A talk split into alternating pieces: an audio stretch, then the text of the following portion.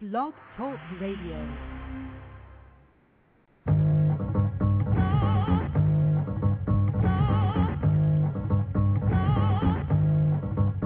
Sip the juice, I got enough to go around. And the thought takes place uptown. I grew up on a sidewalk while on street talk and then taught to Hawk, New York. I go to Queens for Queens to get the food from Brooklyn. Make money in Manhattan and never been tooken. Go uptown to the Bronx and boogie down, get strong on the island, recoup and lay around.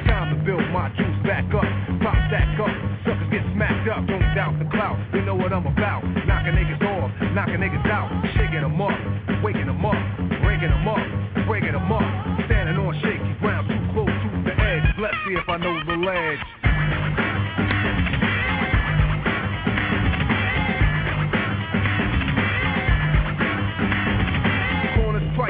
Shorty's here. I get cocked, living 40s to beer. Here's a sip for the crew that's the I get revenge, then they rest in. Somebody got a stuff, I just might spare one. And give a brother a fair one. Stay alert and on feed. And I do work with these like Hercules. Switch to southpaw, switch to right jaw. I don't like y'all, I'm. Smooth, but I move like an army. Pull a boot down, face brothers try to bomb me. Putting brothers to rest like Eliot Ness. Cause I don't like stress. Streets ain't a place for innocent bystanders to stand. Nothing's gonna stop the plan. I'll chill like Pacino, kill like De Niro.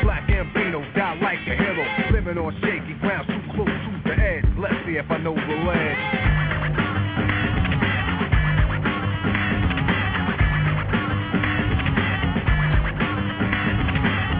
Shells lay around on the battleground, dead bodies are found throughout the town. Try to put shame in my game to make a name. I'ma put it on a bullet, put it in your brain. Rip the block like a buckshot, who cares where it goes? Just keep the casket closed. No remorse when the life is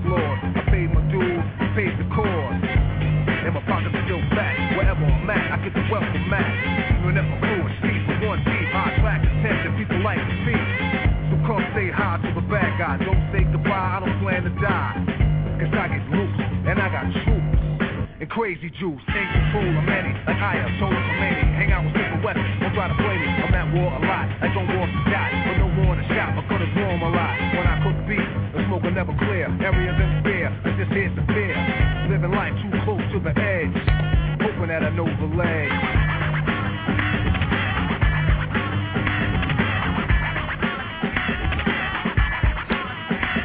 A brand new morn, no time to yawn. Showers on, powers on, late for school. I catch the train, girl set the style and whisper my name.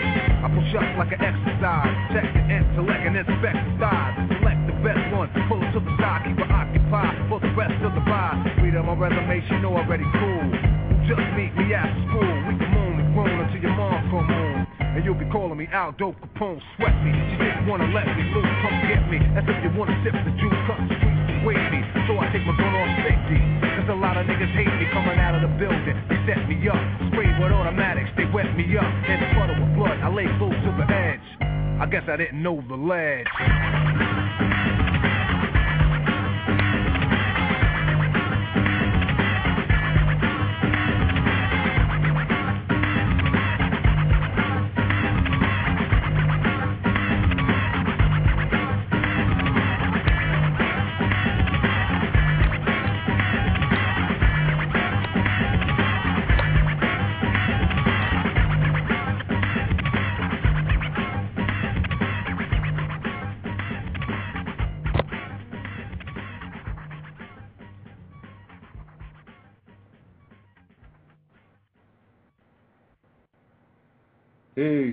Peace, to the family. Welcome to Know the Ledge Radio. You are now rocking with the best. This is your host, Brother Red Pill, waiting for my co-host to call in. Um, can everybody out there hear me? I'm on a set right now. I want to know if I'm picking up. So in the chat room, if y'all hear me, just let me know.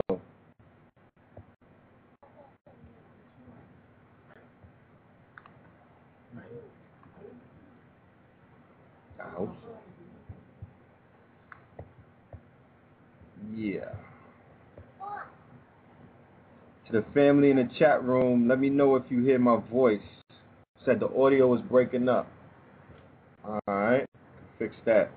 Am I coming through clear now?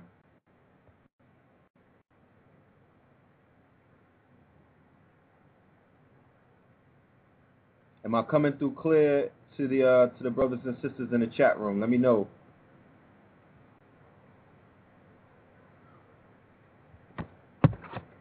All right, that's what's up. No doubt.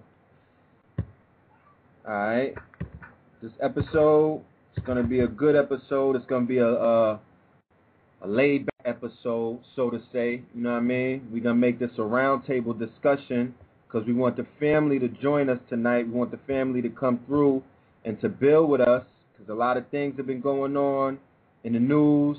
I'm sure personally a lot of things are going on in our lives and whatnot. You know what I mean? So we're just gonna we're gonna open up the phone lines. We're gonna open up the floor and we're gonna answer any questions that the family has. We also gonna let them ask questions to the family that's out there so you can answer the questions. So I'm encouraging the chat room and I'm also encouraging the brothers and sisters on the phone line to make this one an interactive show tonight. Feel me? So with that being said, let's get into a few uh before we open up any lines, let's get into a few things that are going on in the news. Okay?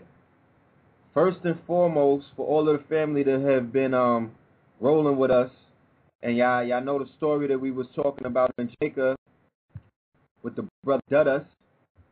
Uh, for the family who are not aware of the story they're talking about, this was a, a situation that was going on in Jamaica, Kingston, in the area called Tivoli Gardens.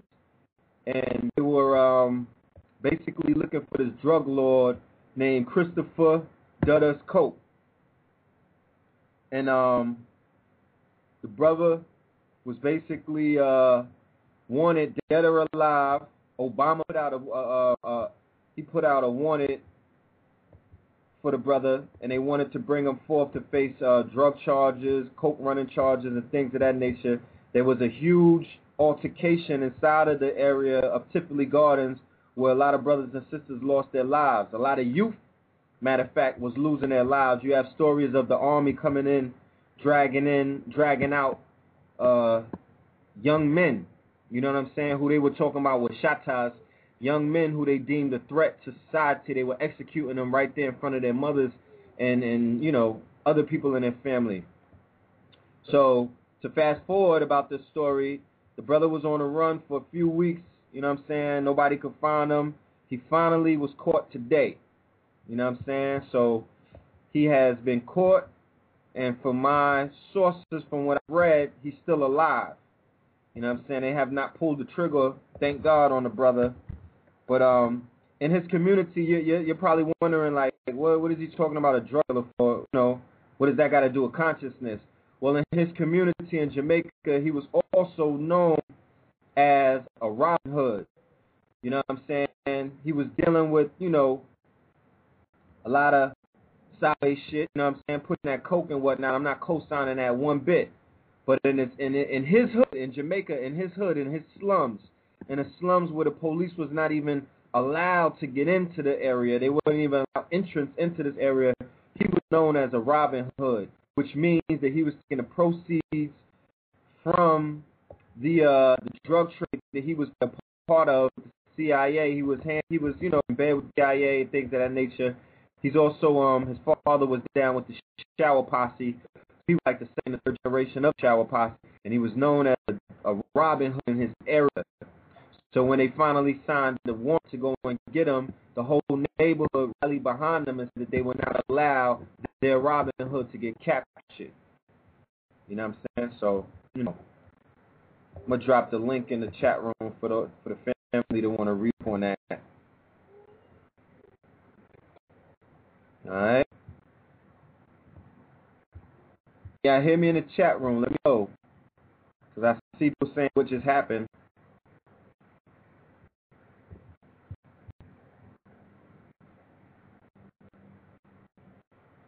If you hear my voice clearly, let me know in the chat room, all right? So I don't, don't want to be running my mouth and this thing is not working.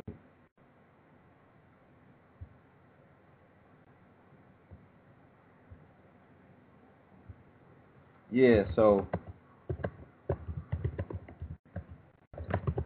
we're gonna go ahead and um, open up one of these phone lines that we have. All right. And in the meantime, between time, I'm gonna look for the uh, I'm gonna look for this headpiece that I was using so audio could come out clearer. All right. So we don't uh, any sideways.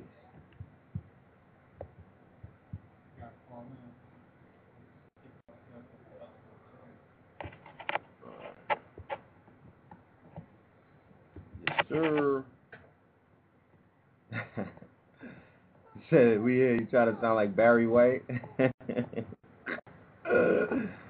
was a good one. All right, let me go ahead and go to these lines and open up the phone lines. It's also some other things going on in the news. We're gonna get back to that. I'm gonna go ahead. Gonna go to the phone lines. We're gonna open up a 718 number. All right, here we go. 718 493 4507. Peace. Peace. What's up? What's up? What's going on? Ain't nothing. Maintaining. Who am I talking to? Is this the brother uh, Moorish Intelligence? Yes, sir. All right. What's going on, Morse? Ain't nothing. Maintaining.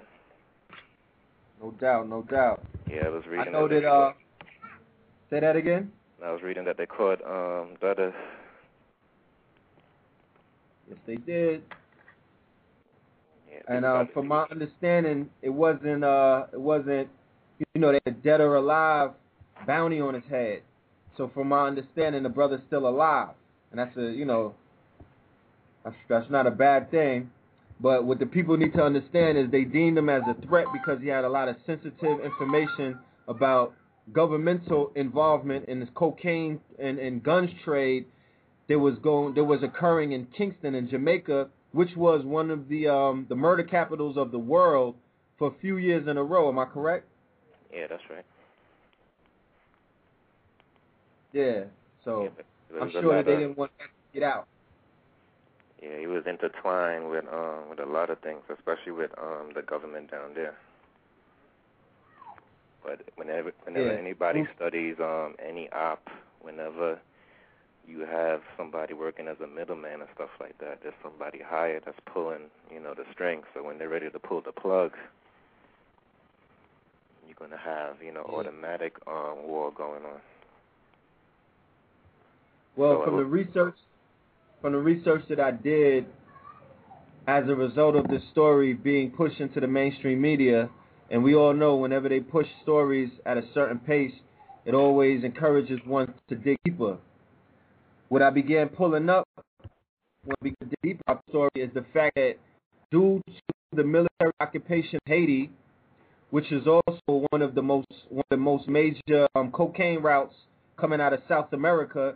So due to them locking down that fort, and due to them locking down Afghanistan, where they already have um, this week came out in the news that you have whole villages hooked on heroin. I'm talking about women, men, children, and babies hooked on heroin. So as a result of them locking down these two forts, they decided that Jamaica, which is one of the other major cocaine ports, needed to be locked down in this so-called war on drugs, or what I would deem this, uh, you know, this is this is a this it ain't no war. It's more so a, um, a black op operation with the drug game being the main financer. And then as I and then as I begin to dig deeper, you come to find out that there's oil under Jamaica, the same way that they came to find out there's oil under Haiti. You know what I'm saying? So, you know, you got to really check it out because Tivoli Gardens, where the brother Dudus, with the kingpin, with the, the ports of Jamaica, is directly behind Tivoli Gardens. He was running the ports. So, in order for the military to take over the ports, they had to deem him as, you know, as, as public enemy number one, and then create this assault start dragging out so-called because the reports came back that they were putting out warlords and other so-called shottas and gangsters that, that had no affiliation with his brother, and they were locking them up and killing them also all over Jamaica. Right. Just Know trying to get uh, just trying to get two birds with one stone and using him like a as a Bin Laden excuse. As a patsy, Right. and you're in bed with the CIA, and when you're in bed with these other, these other organizations, it tends to be that you become a patsy for the bigger goal that you might not have been aware of. But here it is, you lay down in bed with these uh, nefarious individuals, not knowing they have about five steps ahead of you with their plans.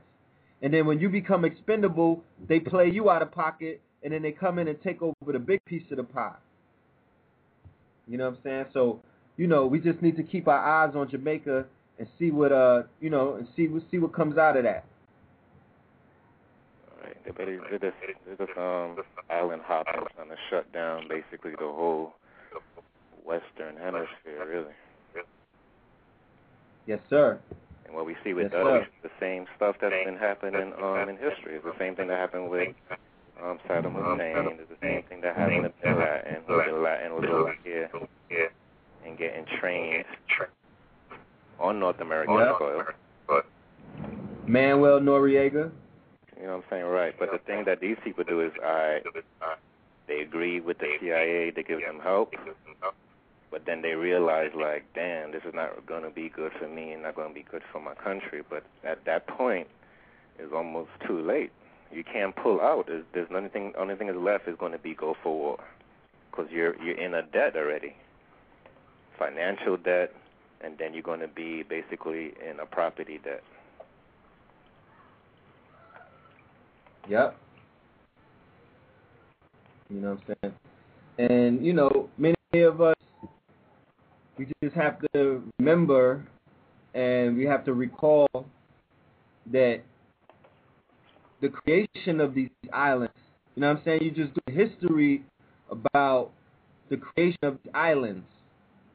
You know what I'm saying? Going all the way back to the Pope, going all the way back to post 1492 with the Christian powers when um the papal gave edicts to the Portuguese and the Spaniards to basically go forth to the new world and conquer all that they see, all lands that they see, all peoples that they see, and as a result, we're talking about the exponential explosion of wealth across Europe that made them these the powers that they are today as a result of coming upon these islands, slaughtering, murdering um, millions in the name of the cross, taking the natural resources all the way back to Europe, and then establishing all of these industries that we see that nowadays that um, these Caucasians are billionaires, trillionaires or You know what I'm saying? So, you know, many of these islands will always be under the thumb of the European powers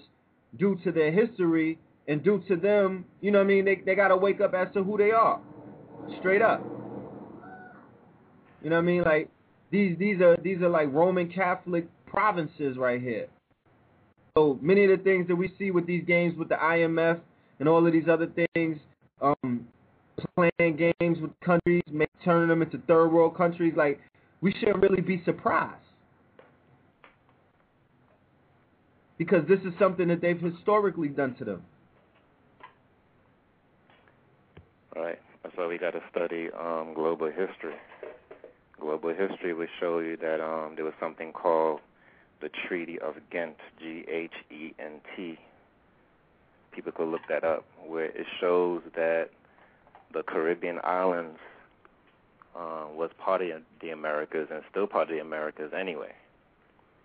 But what has Yes. happened is that um, Queen Elizabeth, aka the Boer Queen, she basically turned the British Empire into a business because they actually have like a, a flag and a banner. She's the executive, and she basically have continents and islands as basically real estate. So the illusion of people being Yep. independent on the forefront, they're really not independent because who's running the bank, who's running the resources, who gave them the loan. As a person that was born on the island of Jamaica or Essamaka, um, I read the Jamaican Constitution. And in the Constitution, they talk about independence, but they still give allegiance to the Queen. Yeah. So that shows me, by studying law, that's basically jurisdiction. The people could think whatever the heck that they want, but behind the scenes, who really has the power, which is that is the real problem. This is the reason why all majority of the um, Caribbean island, different places on the planet, is in turmoil because the people themselves really don't have the say so. Yeah, I mean, and then we just have to go back to who are they pledging their allegiance to. One thing I'm beginning to understand the more that I study and the deeper that I go into to our global history is there will truly, you know what I'm saying, like it, it's nearly impossible. It's almost borderline impossible to even think about gaining one's freedom if one's God and one's allegiance lays within one's uh, oppressor and conqueror. You know I'm saying? Like, it's an oxymoron. So when I hear people preaching for freedom and liberation and stuff like that, I don't really hear them to the Roman Catholic Church.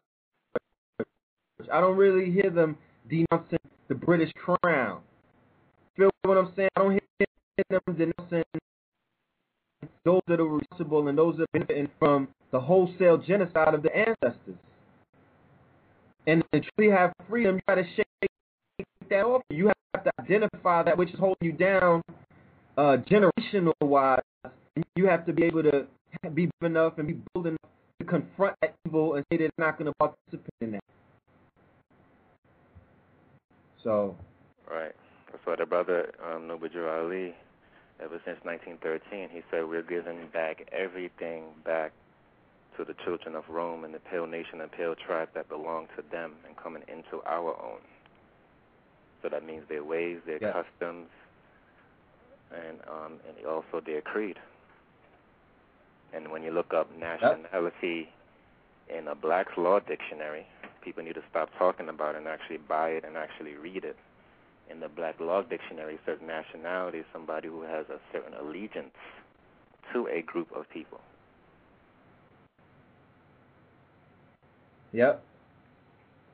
And nationality equals nation, which equals natural, which equals um, nature, which equals nato, which equals netter.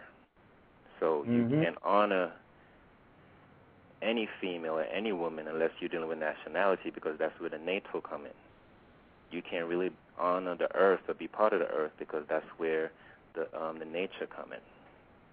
And you really are not honoring your ancestors unless you deal with nationality. Yes, indeed.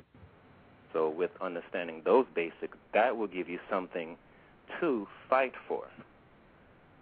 Once you have land pride, once you have history, once you really know who you are, now you have something to fight for. Because now you have it in proper context. Exactly. And, you know, I can understand or overstand the lack of national pride that many of us have because we truly have never heard our correct history. So mentally, we don't have anything to draw back upon. all we got is Egypt or Kemet. You know what I'm saying? But none of us who hail from these islands or our parents, our ancestors hail from these islands. Our grandparents come from St. Croix. You know what I'm saying? And when I do the when I do the knowledge on the true history on St. Croix and the true inhabitants of St. Croix, that's when I began to get pride for St. Croix. You feel what I'm saying? So you got to dig in and truly trace back your ancestors. You have to truly trace back what were the tribes, what were the nations that existed that got wiped out when this European landed on that land. And and, and all of this stuff took place post 1400. We're not talking about the Roman Empire and Greece and all of that bullcrap that they fed us because they were not in power prior to um to, to, to the so-called they call it the apocalypse. And the apocalypse was 1492. And post 1492, that's when the New World was discovered, and that's when the world began to change for the worse. Okay? These Europeans were not in power. These Europeans were poor. These Europeans were basically still thinking the world was flat. These Europeans, the Portuguese per se, was or was was along the coast, was um, sailing on the coast of Africa, looking for who is this? Who is this dude? Um, is it Prester John? Are you familiar with this story, um, Moorish intelligence? Um, the mythical that they were looking for in Africa, who they who they felt had all of these. It was a mythical Christian nation of million of million. They supposedly had millions of Christians in Africa, and this is who the Portuguese were sailing to look for. But at the same time, they were also sailing to look for the, uh, a better route into India because they were looking for spices, spices and precious stones. We got to remember the spices were akin to drugs these days. right. Or, or, or we was not even drugs. Let's just say oil. You know what I'm saying? Because the the spices that were produced by India was something that was very much um it was like it was it was very much needed and very much wanted in Europe. Right. When you do the math, were- when you Huh? do the math, when you do the math for that period of time that you're speaking of, like with Yes. Columbus and all of that, and before that, when you do the math, the Ottoman Empire, which was a group of Moors, was ruling all of Persia and coming into um, Europe and into North Africa, including Egypt. So Yes. the reason why they had to, what they call so-called, go around to find spices is because they was not allowed to come into the Moorish Empire unless they paid dues.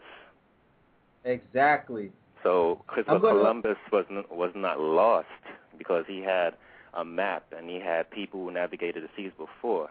He just had to find another way to cut out the middleman because the Moors was ruling that whole entire region. Can I can I read something, brother, off of the um this book that I'm putting together dealing with that? All right. Because I want to concur to what you're saying. All right, I'm, this is about the Portuguese, who many of us need to study when we want to study when this shit went wrong. We want to study correct history and global history. Portuguese maritime overseas exploration and expansion into the 15th century took on two directions. The first was towards the southern coast of West Africa, where the Portuguese initially participated in kidnapping raids bringing several Africans back to Portugal. They soon realized that by establishing diplomatic relations with local kings, they could penetrate the interior of Africa and carefully observe lands, rivers, and other natural resources, thus gaining intelligence on Muslim activity. The Portuguese, like their commercial rivals, the Spanish, were trying to break the Muslim monopoly over trade between Europe and Eastern Asia. The Portuguese explored the Atlantic Ocean of Africa and established links with the peoples and kingdoms of the sub-Saharan regions of Guinea, Ghana, Dahomey, and the Congo. I'll repeat that. The Portuguese explored the Atlantic coast of Africa and established links with the peoples and kingdoms of the sub-Saharan regions of Guinea, Ghana, Dahomey, and the Congo. Explorers and adventurers soon became very active in expeditions in search of gold, pepper, tusk, slaves, profitable trade routes, and more importantly, converting native populace to Christianity. In addition to seeking new trade routes to India and China, the spreading of Christianity into new lands also became a powerful justification for material Portugal and Spain. By 1492, trade with West Africa's Gold Coast provided two thirds of Europe's supply of gold. The second direction was toward the islands of the Atlantic Ocean, such as Cape Verde, Sao Tome, Madeira, Canary, and the Azores. Many of the islands were uninhabited or had small villages. Come on now. So, th- in, in this passage right here, right, Mhm. with all these people that run around saying that the Moors sold you into slavery, we're seeing the Portuguese avoiding the Moors. We're seeing the Spaniards avoiding the Moors and taking the route into Africa and being embraced by who? Other kingdoms, other kings, and other peoples. You feel me? So we need to start doing more research. And, and that's that's concurrent to what you said, Moorish intelligence, about them basically sailing along the coast far away from where we were because we were on Barbary coast. We had the Mediterranean on lock. They could not pass there or their ship would get sunk off, of, off immediately. Pretty You much. could not wave any banner of a European power and to float and sail by Africa. That was not happening. So they basically took a, an alternative route and then began establishing trade and they began establishing um, all kind of relations with our people along the coast of Africa. You know what I'm saying? And I'm not I'm not here in the present 2010 to try to damn my ancestors or beat up on what they did. But this is something we need to put in historical context so we don't keep on tripping over each other with the disinformation that's floating around. All right. Straight up. And if people read um the book um Golden Age of the Moors by Ivan Van Sertima, he was explaining to you the reason why Spain and Portugal was even able to be the first one to do any so-called discovery was because they learned all these sciences of navigation uh, from the Moors. And when they defeated us, they either ran us away, they either killed us, or they put some of us into indentured servitude. But this is what baffles me when I know that people are not studying history. If you want to, de- if people are dealing with the incomplete story of slavery, right? Because most Yeah. people know the incomplete story. Most of us, according to that story, came from West Africa. So I'm baffled why people are not mentioning parts of West Africa like Mauritania and Morocco and Algiers and Senegal and all these other places. It's allegedly, according to that incomplete slavery story, we came from West Africa. And all that region was known as what? Mauritania. Yeah. And at that time, these Spaniards and these Portugals were basically light skinned or mulatto children of ours that we were um, battling with. I want to read another passage to um, concur to what you're saying about the maps, the way that they, they came up on our maps, and as a result of them coming up on our maps, this is what gave them basically um, sovereignty over the merit over the waters. Because prior to that, they had no kind of wisdom at all. They had no ways of sailing because they didn't know they they just didn't know how to sail. All right.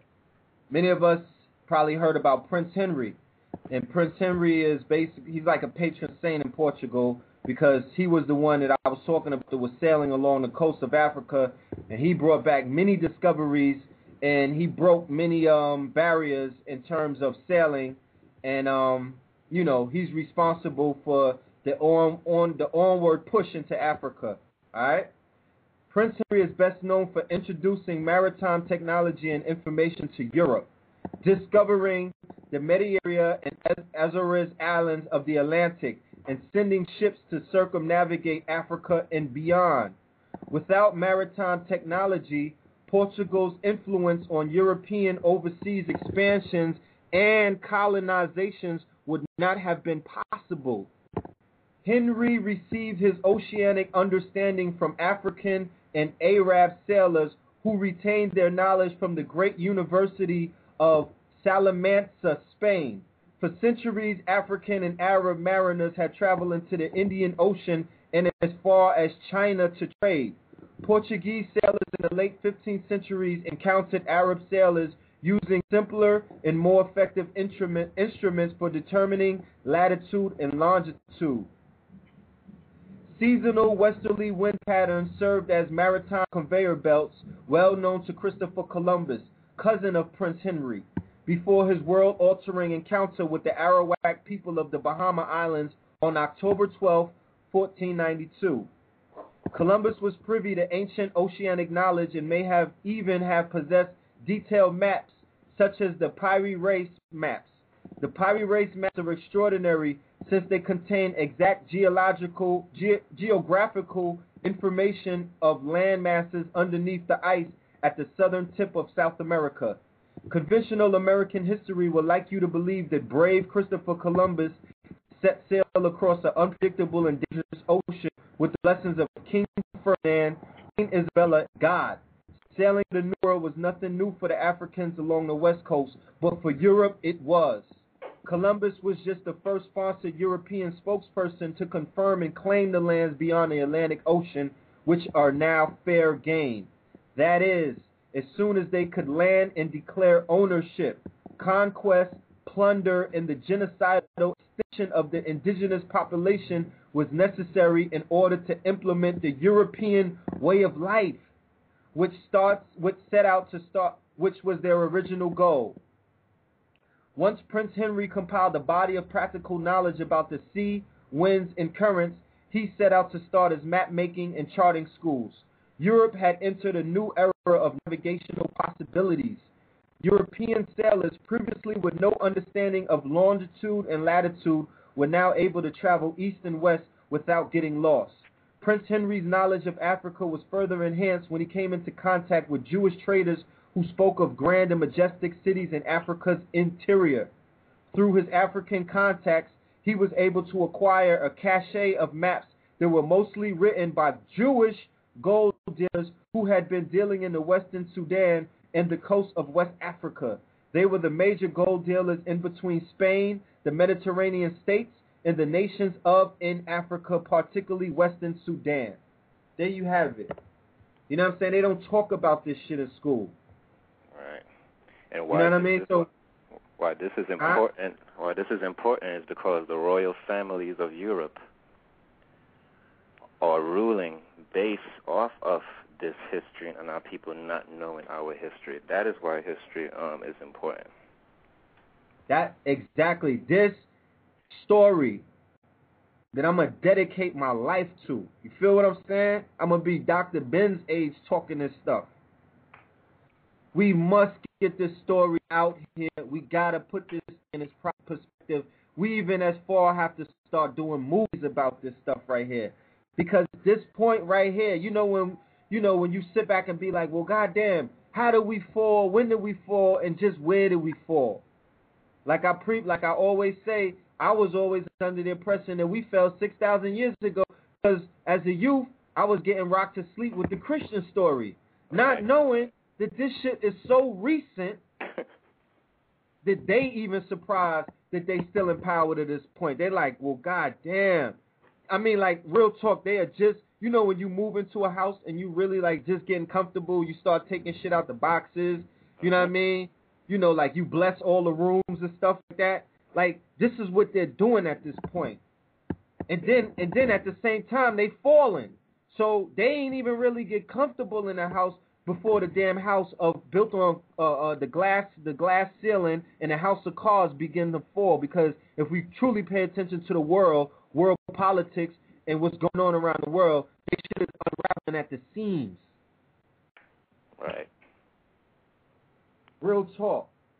So we I mean like if we create a time machine and I'm I'm telling this to the people listening in the audience like like if there's a time machine created, we truly should go back in time with our ratchets and everything else we could muster up and go knock Prince Henry's head straight off of his shoulders. Queen Isabella, King Ferdinand, all of them play a part. They should get taken out because it was on it was at their watch and their reign is responsible for what we see right now. Nothing else because prior to that, we was popping, had this thing on lock. We was controlling the water, we were controlling the seas.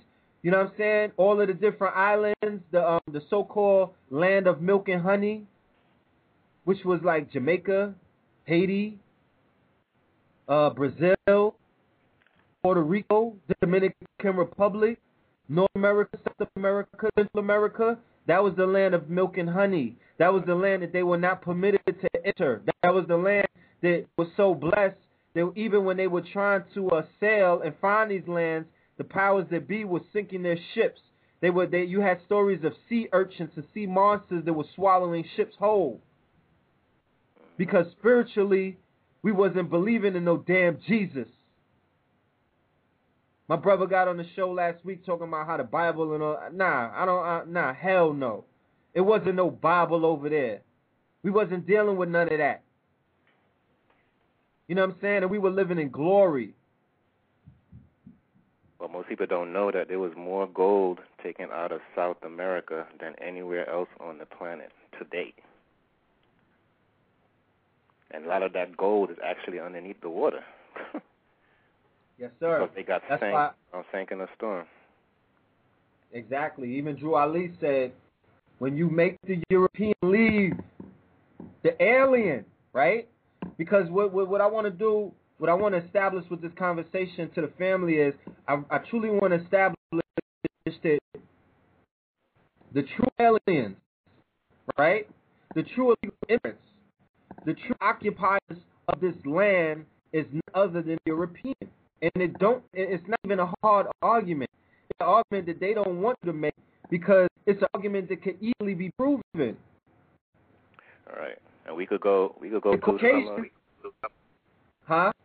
I said we could go through some of the names that people think they are and we could show and prove that they are not that. Exactly. The brother in the chat room, he said, okay, his story happened. What are some solutions for us now? Right? One of the solutions, and I hope you're ready for this, is to take the land back. Or come up with a solution, send the occupiers, the aliens, and the um the land grabbers back to where they came from. Send the cross back to Europe. Hand the European all his shit back. If you're on welfare, give back. If you're in schools, give it back. If you're in his corporate structure, give it back. Create your own.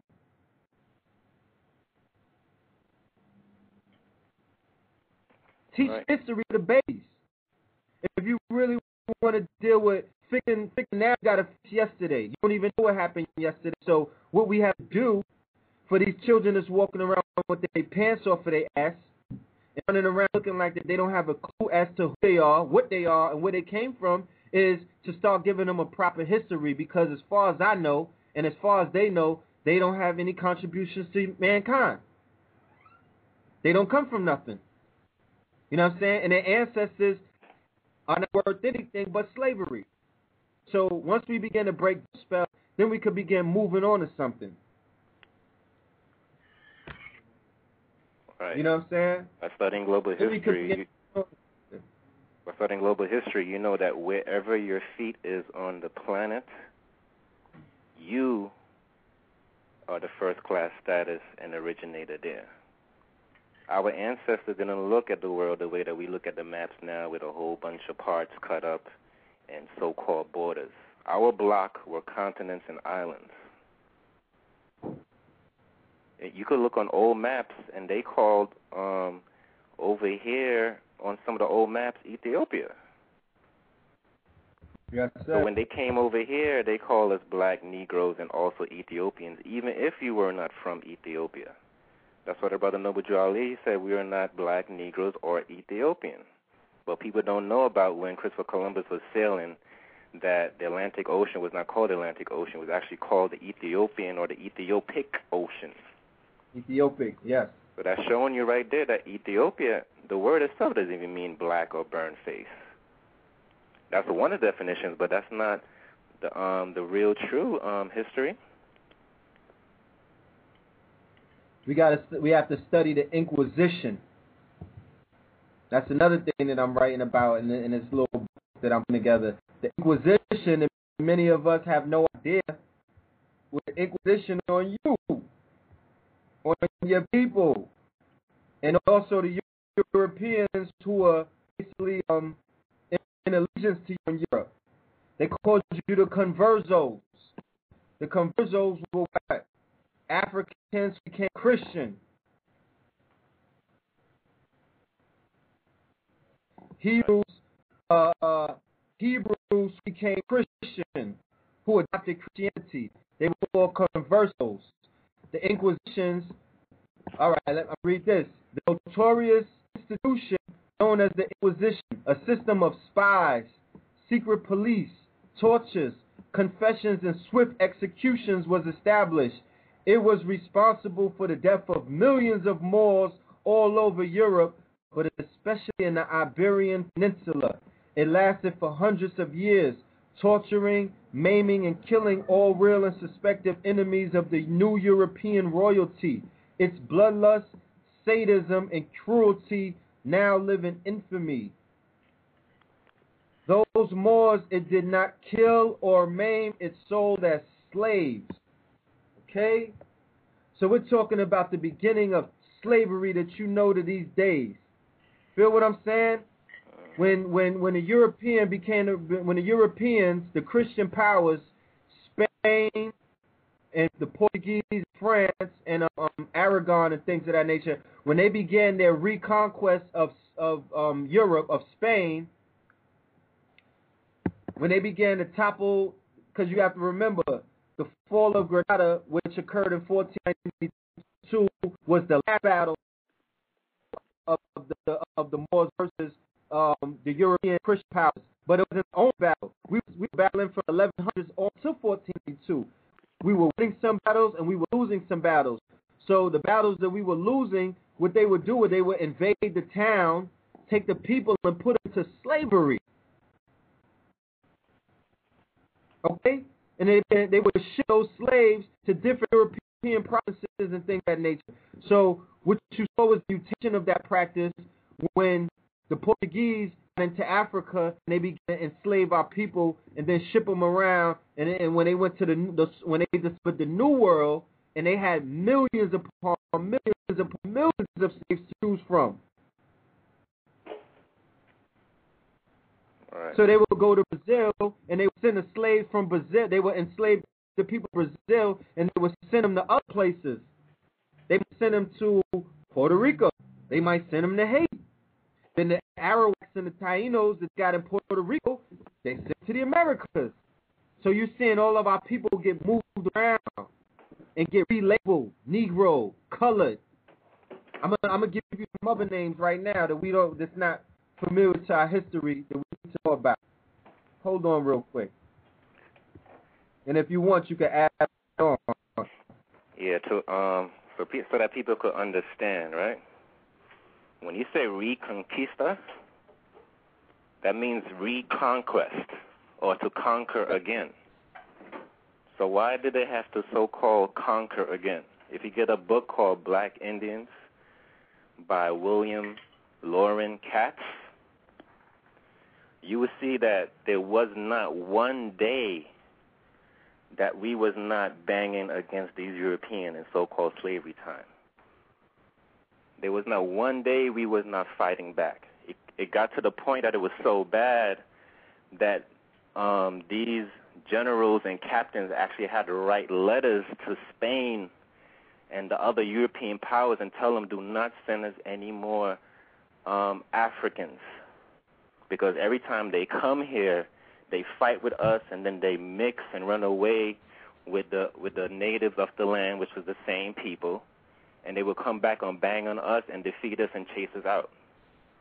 So the Reconquista now was when they was sending more troops and more firepower to try to take back over the lands that they were so-called um, trying to take over and colonize. Yep.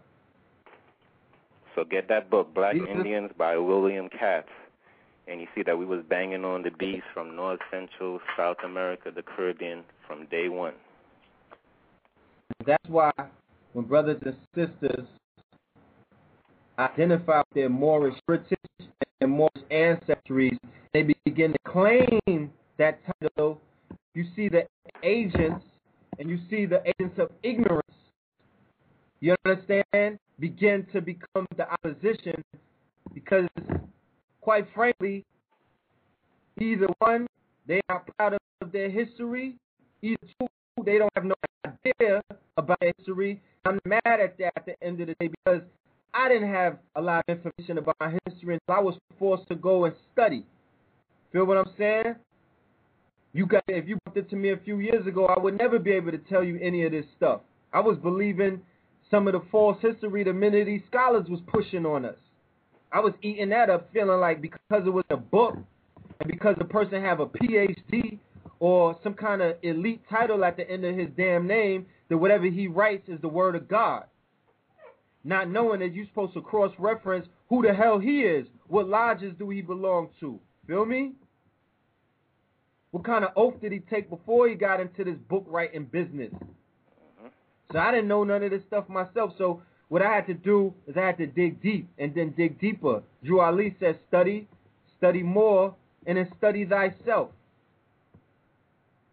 And every day I find out something new. So I give praises to studying because truly that's going to transform me from who I am and, and, and take me to where I need to go. And, that, and I, I believe that that stands true for everybody.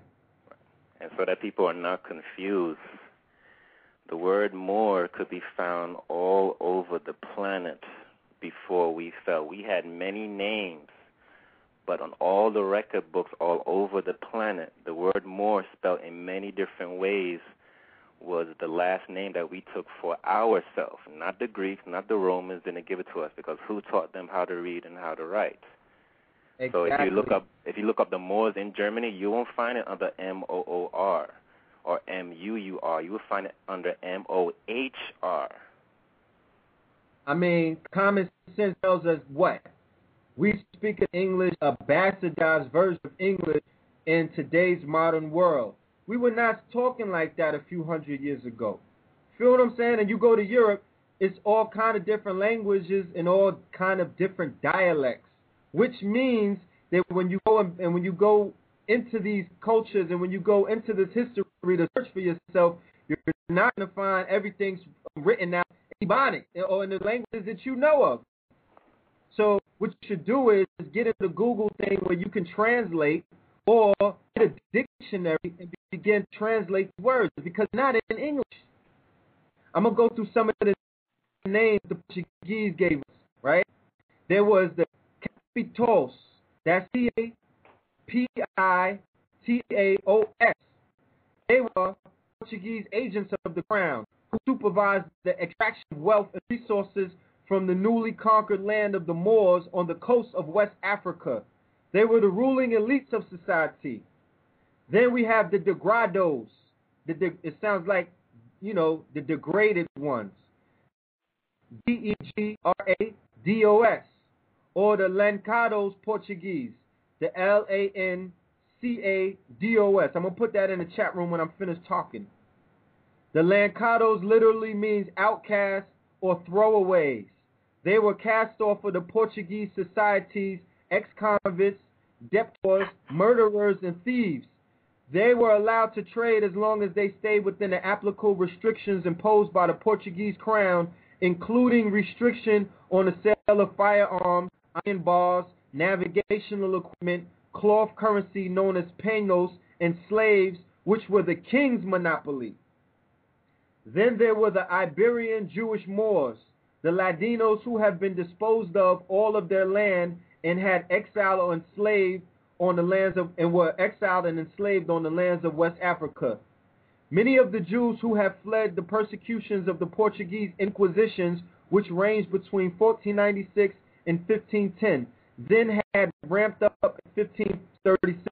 Many came looking for their children who had been stolen by the authorities and enslaved along the coast of West Africa. Okay? Muslim Moors who spoke Arabic were widespread in the area, especially in Upper Guinea area. They were known as Targomas, a word that means interpreters. Okay? The word Lanados denotes Africanized Portuguese Moorish Jews. L A N A D O S. Those had those had abandoned the Portuguese outposts and have gone completely native. They live together within the African communities of the interior as Africans, intermarrying, interworshipping with them, having very little recollection of their Portuguese connections. This synthesis that occurred between the Lanados and the local Africans on the coast created the nucleus of Creole culture, a vibrant cultural expression which defines modern West Africa, especially the coastal states. All right. So That's the birth of the damn um the Creoles that you see in New Orleans. The mixture of Portuguese and Africans. Yep.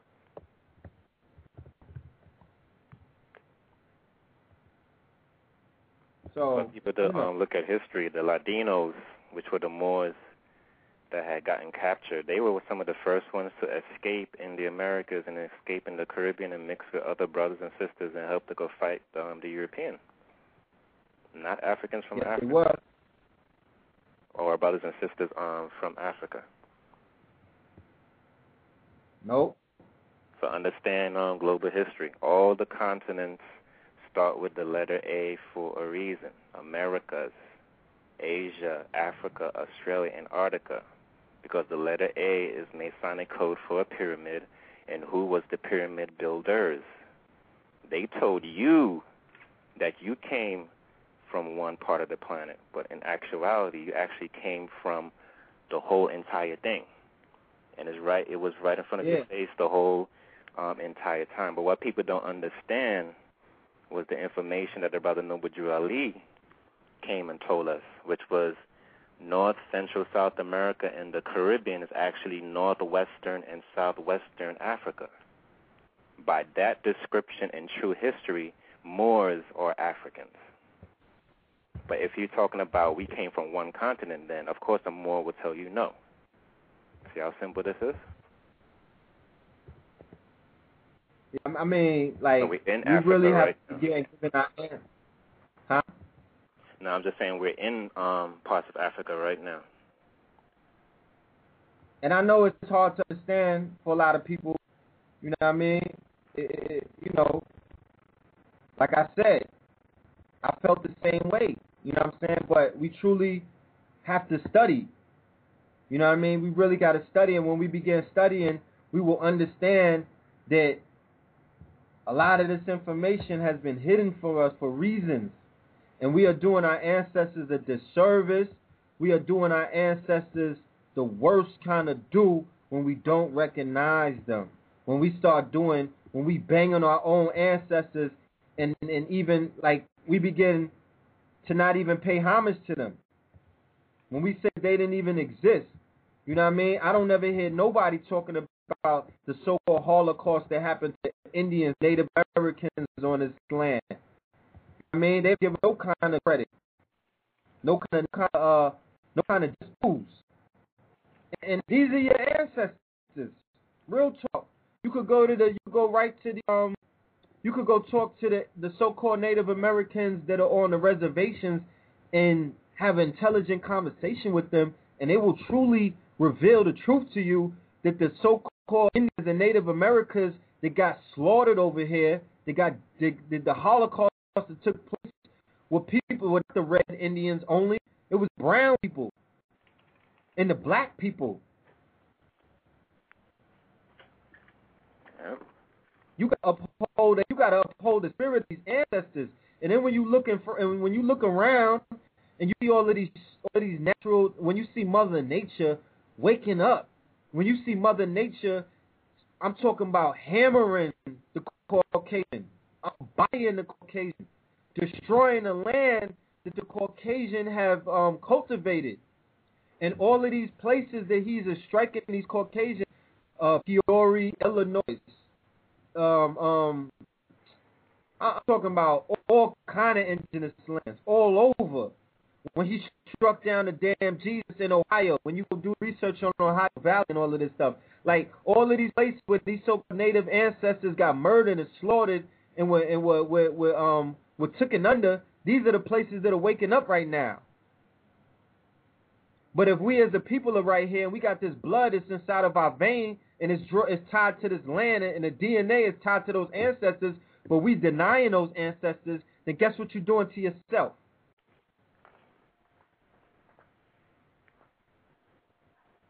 Got to do the knowledge, yo. You got to know the ledge, man. Real talk. The other day on Facebook, I typed a line that I got a that I, I got um that I mixed with from a rap line, and I, I put history in it, and I said, um, "Goodness gracious, your brain so spacious, since you don't have no knowledge of self to the ancestors, you're faceless. That's because if you really don't know who you are, your DNA won't wake up. Your whole Yeah. aura won't wake up. You won't know who you are. One of the acronym for sin, this is not what sin means because the word sin goes to a moon deity. But one of the, the ways that you can look at the word sin is that sin means separation in nature. So Wow. once you're separated from nature, you won't have no connection to the land, to the trees, to the animals, nothing. Why? Because nature and the universe wor- work off of laws, which means that the laws of the universe is not biased. This is why Europeans could tap in, but they could only tap in and scratch the surface. But what makes us great is that we're not only able to tap in, but we're able to pull in and express and create and form things and work with it properly once we get mentally, physically, and spiritually in balance. We have not honored our mothers and fathers, which means that we have not honored the male and feminine principles of the universe, and we have not really truly honored the DNA that's flowing within our blood. You don't have to look up in the sky for your ancestors. Your- ancestors are in your veins. No doubt. to understand how we spell the root, the root of how we spell. There's a root spell R O O T, there's a root spell R O U T, and there's a root spell R O U T E. R O O T means the foundation or the origin. R O U T means um, someone who's retreating after being defeated in war. Root spell R O U T E means a direction or a or a avenue for progression. Yep. to understand how we fell. Once you understand how we fell, then we could properly um, complete ourselves and come back into our own. Yeah, we could properly rise. And that's health, that's finance, that's economics, that's spirituality, that's building, that's coming together, that's having a proper relationship between the male and female, that's balancing family, that's teaching our our youth. You know what I'm saying? It, it, it involves a lot, That's but you have to understand. Yeah. That's returning operating system. It's, it's like a computer at the end of the day. The Mac has what was the operating system for the Mac Tiger? Microsoft got Vista. Now, many of our religions, right? Many of our history as to who we see when we look ourselves in the mirror, that truly is our operating system. That's the system in which we operate from. So, if your operating system is a system that basically is used to destroy your culture, your original culture, then when you operated for your original culture, you were operating off of a system that, let's say, uh, a supercomputer will operate off of. Forget a regular um, notebook, a Mac notebook. We're talking about we talking about uh, one of the computers that the Pentagon is using. You know what I'm saying? The original operating system had you operating like that, but yet you went ahead and took Vista that was full with glitches and all kind of viruses, bugs. Cannot turn into who you wanted. You can't upgrade your system until you get rid of that operating system. You have to hand back operating system that have gotten you un because it's proven to Tom that you'll never rise. Don't look at people worldwide. Look at the people worldwide. What operating system are they operating under, and as a result of the operating system that they're operating under, what condition are they in worldwide? You got people in lands that got diamonds in the ground and gold in the ground, eating mud and drinking and, and, and drinking water. They got all kind of. They don't even got water to drink, but they're Christians. I don't understand this. But look, we're gonna go to the phone lines and open up the calls because this this this this show is about getting the people to interact with us. So we're gonna go to 215 915 peace. Peace, brother. How you feel? I'm good. Hey. How are you? Fine. I got a question for you. Now, for my this is my level of understanding. That's what I'm going to talk about. Um, when you was talking about slavery, see, I, I was always taught that the in 70 A.D. Uh, the Romans came down to Jerusalem and ran the children of Israel out of out of uh, out of Jerusalem, out of their country. They migrated for the for years through Africa all the way up into Spain. I mean, and they helped bring Spain up. Now, from now from these, from recent understanding, from being exposed to your show, I'm coming really in contact with the knowledge of the Moors. Now, give me a better understanding. Is Moor is it a nationality or religion? It's just a name for the people that lived in West Africa. And and again, from my understanding, I was taught after when 1492 came, they kicked the children of Israel out of Spain.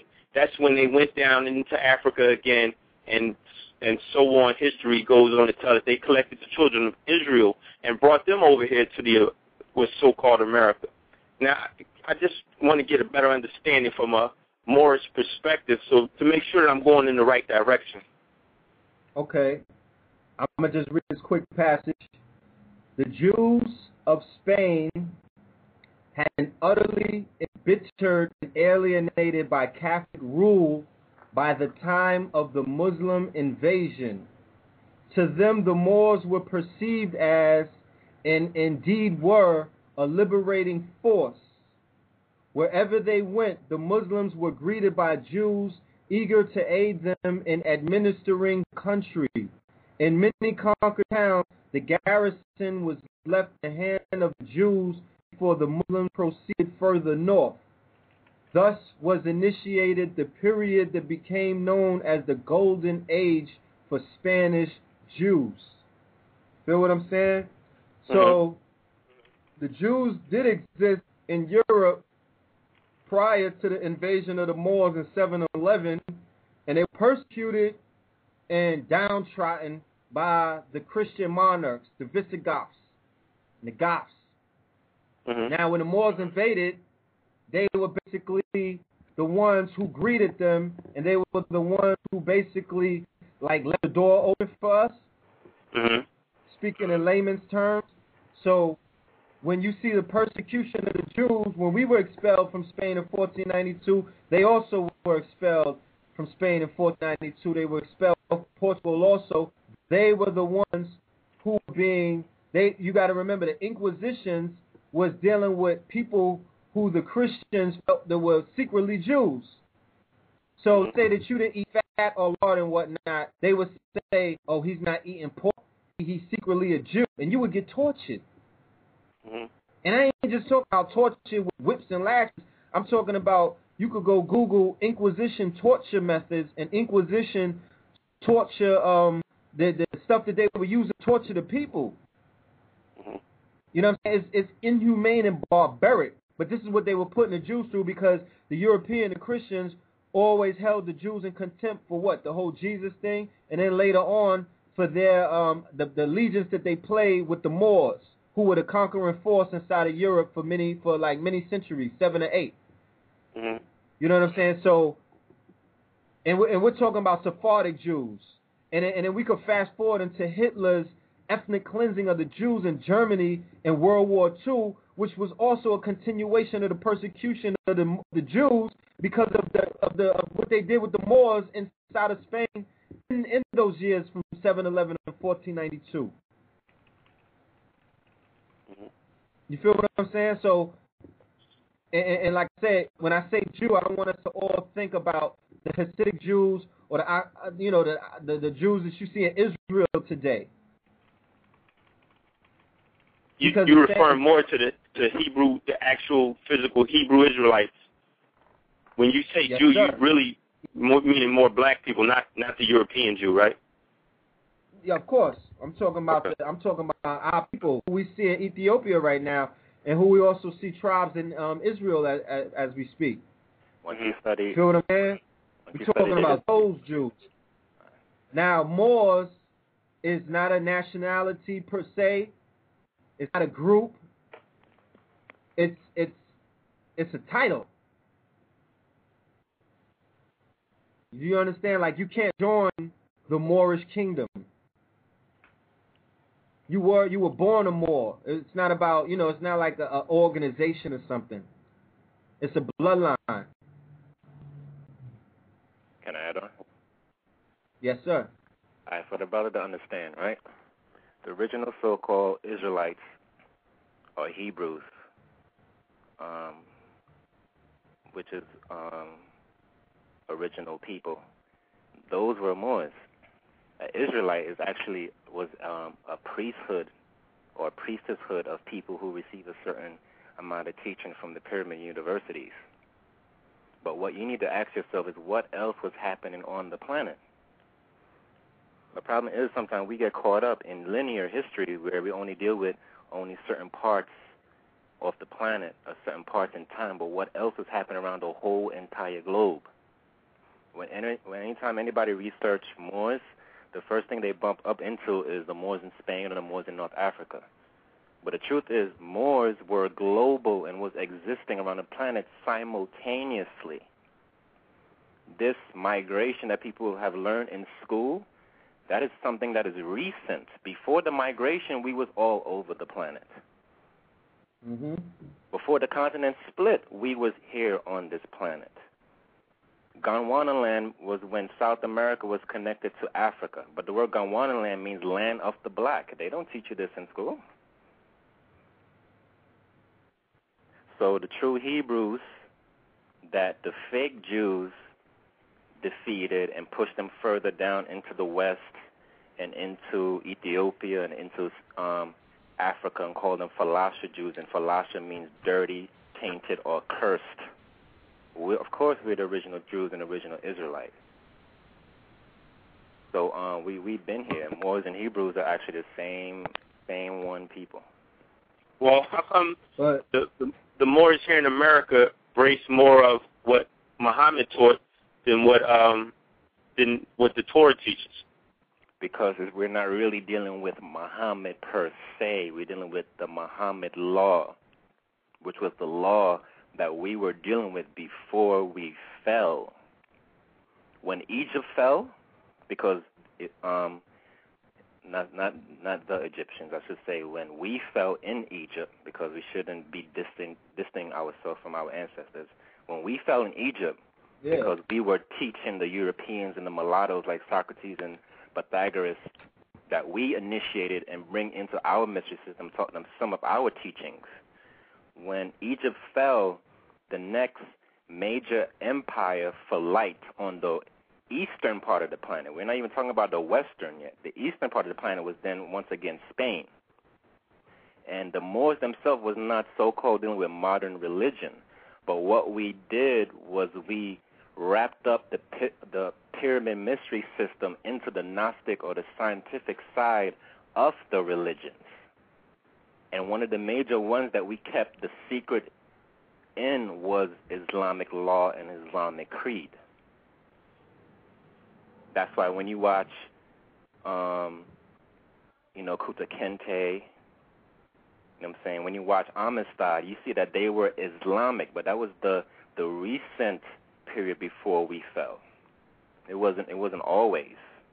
But later on what happened was that we started to get more into the Arab type of uh of religion because the pale Arabs, which were our mulatto children, they started use it as a political thing. And then they were forcing us now to convert and be like them instead of just being like a, like a, a religious type of a thing. So, just to correct what the um, the pill said, Moors is actually is a nation. There's a difference between nation and tribe. Nation is the big umbrella. Tribes are underneath nations. So that's why I said before, we can't think of we were just in a little pockets of the planet. The Moorish Empire, the Moorish nation was global. The Yep. Egyptian Empire spanned continents, not just a little pocket in northeast section of one continent. We have to look at history at a whole another light now. because we got to really put in context that the conquerors of mankind. You got to go into reconstruction and revisionist history. Like they, they really, they really changed a lot of the information, man. Really hid a lot of this information. Real talk, and the shit that they give us in school, and the, and the, and the shit that they feed us, you know, in these history classes is only scratching the surface. You know what I mean? Like it's so much that they took from us because of the simple fact that they had to, because they have to keep Hiram asleep in order to remain power, because a lot of their power coming with the with, with usurping the throne. A lot of power comes with making you, me, our babies, our parents, our grandparents, our great grandparents, our great great great great grandparents perceive them other than who they truly are. Remember, perception is reality. So when we perceive these people as greater than they are, in our reality, they become greater than they are. Prior to that, we would look at them like wasn't, you know what I mean, like who they truly were. So you begin to teach us this, you got to remember one of the most diabolical weapons of mass destruction that they created was Hollywood. Have to remember that. You have to put that in its proper push, um, um, have to put it in its proper context. That when they created Hollywood, they basically created a machine or a tool, a wand, a hollow wand, that they would be able to cast a spell and illusion on the people and to revise their story. That's why a lot of us run around, you know, believing anything that we watch in the movies. Because the, the word of the movie is God to us.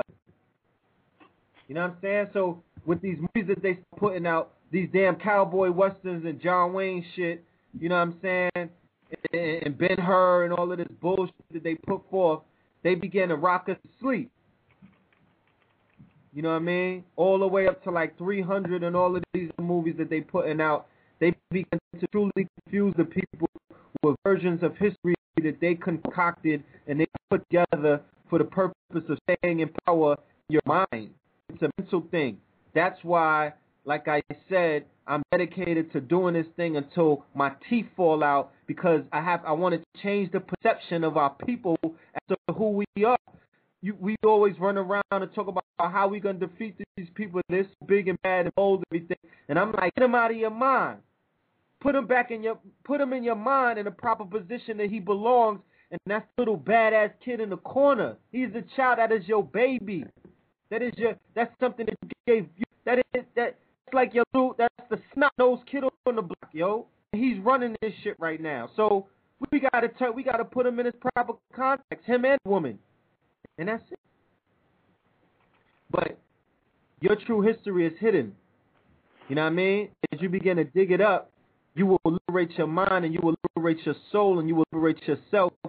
And this is how you begin to move forward and we need to do this. I'm not talking about individually. I'm talking about as nation. Once you research, once you research um, Moors all over the planet, you understand there's not no religious religious thing, and it's not no, well, modern religion. I say, and it's not no Muhammad thing because Moors were here before Muhammad.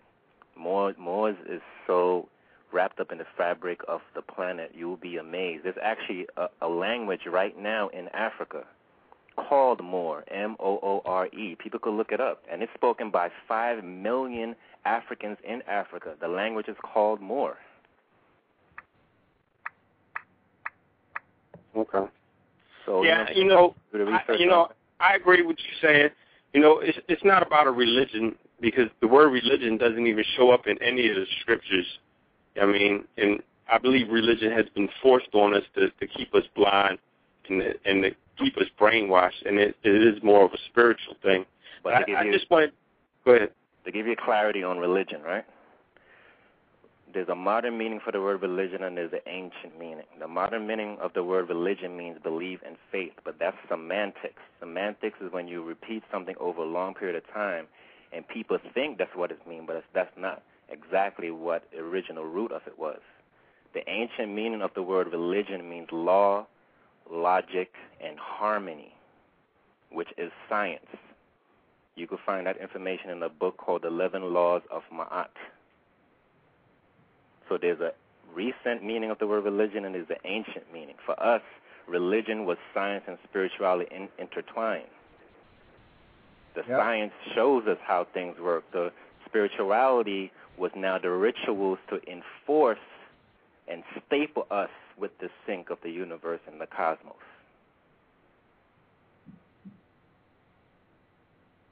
So unfortunately, yeah. this information is like jumbled up and and you know there's wordplay that some people may say, but that's not our fault.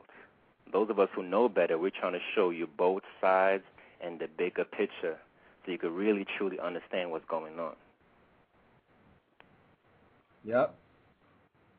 So uh, we're gonna go on to the next caller. Thank you for your call, sir. It was very much well appreciated. All right, peace.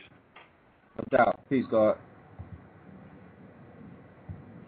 We're gonna go to a a one one one one one call. Peace, peace. Know the Ledge Radio.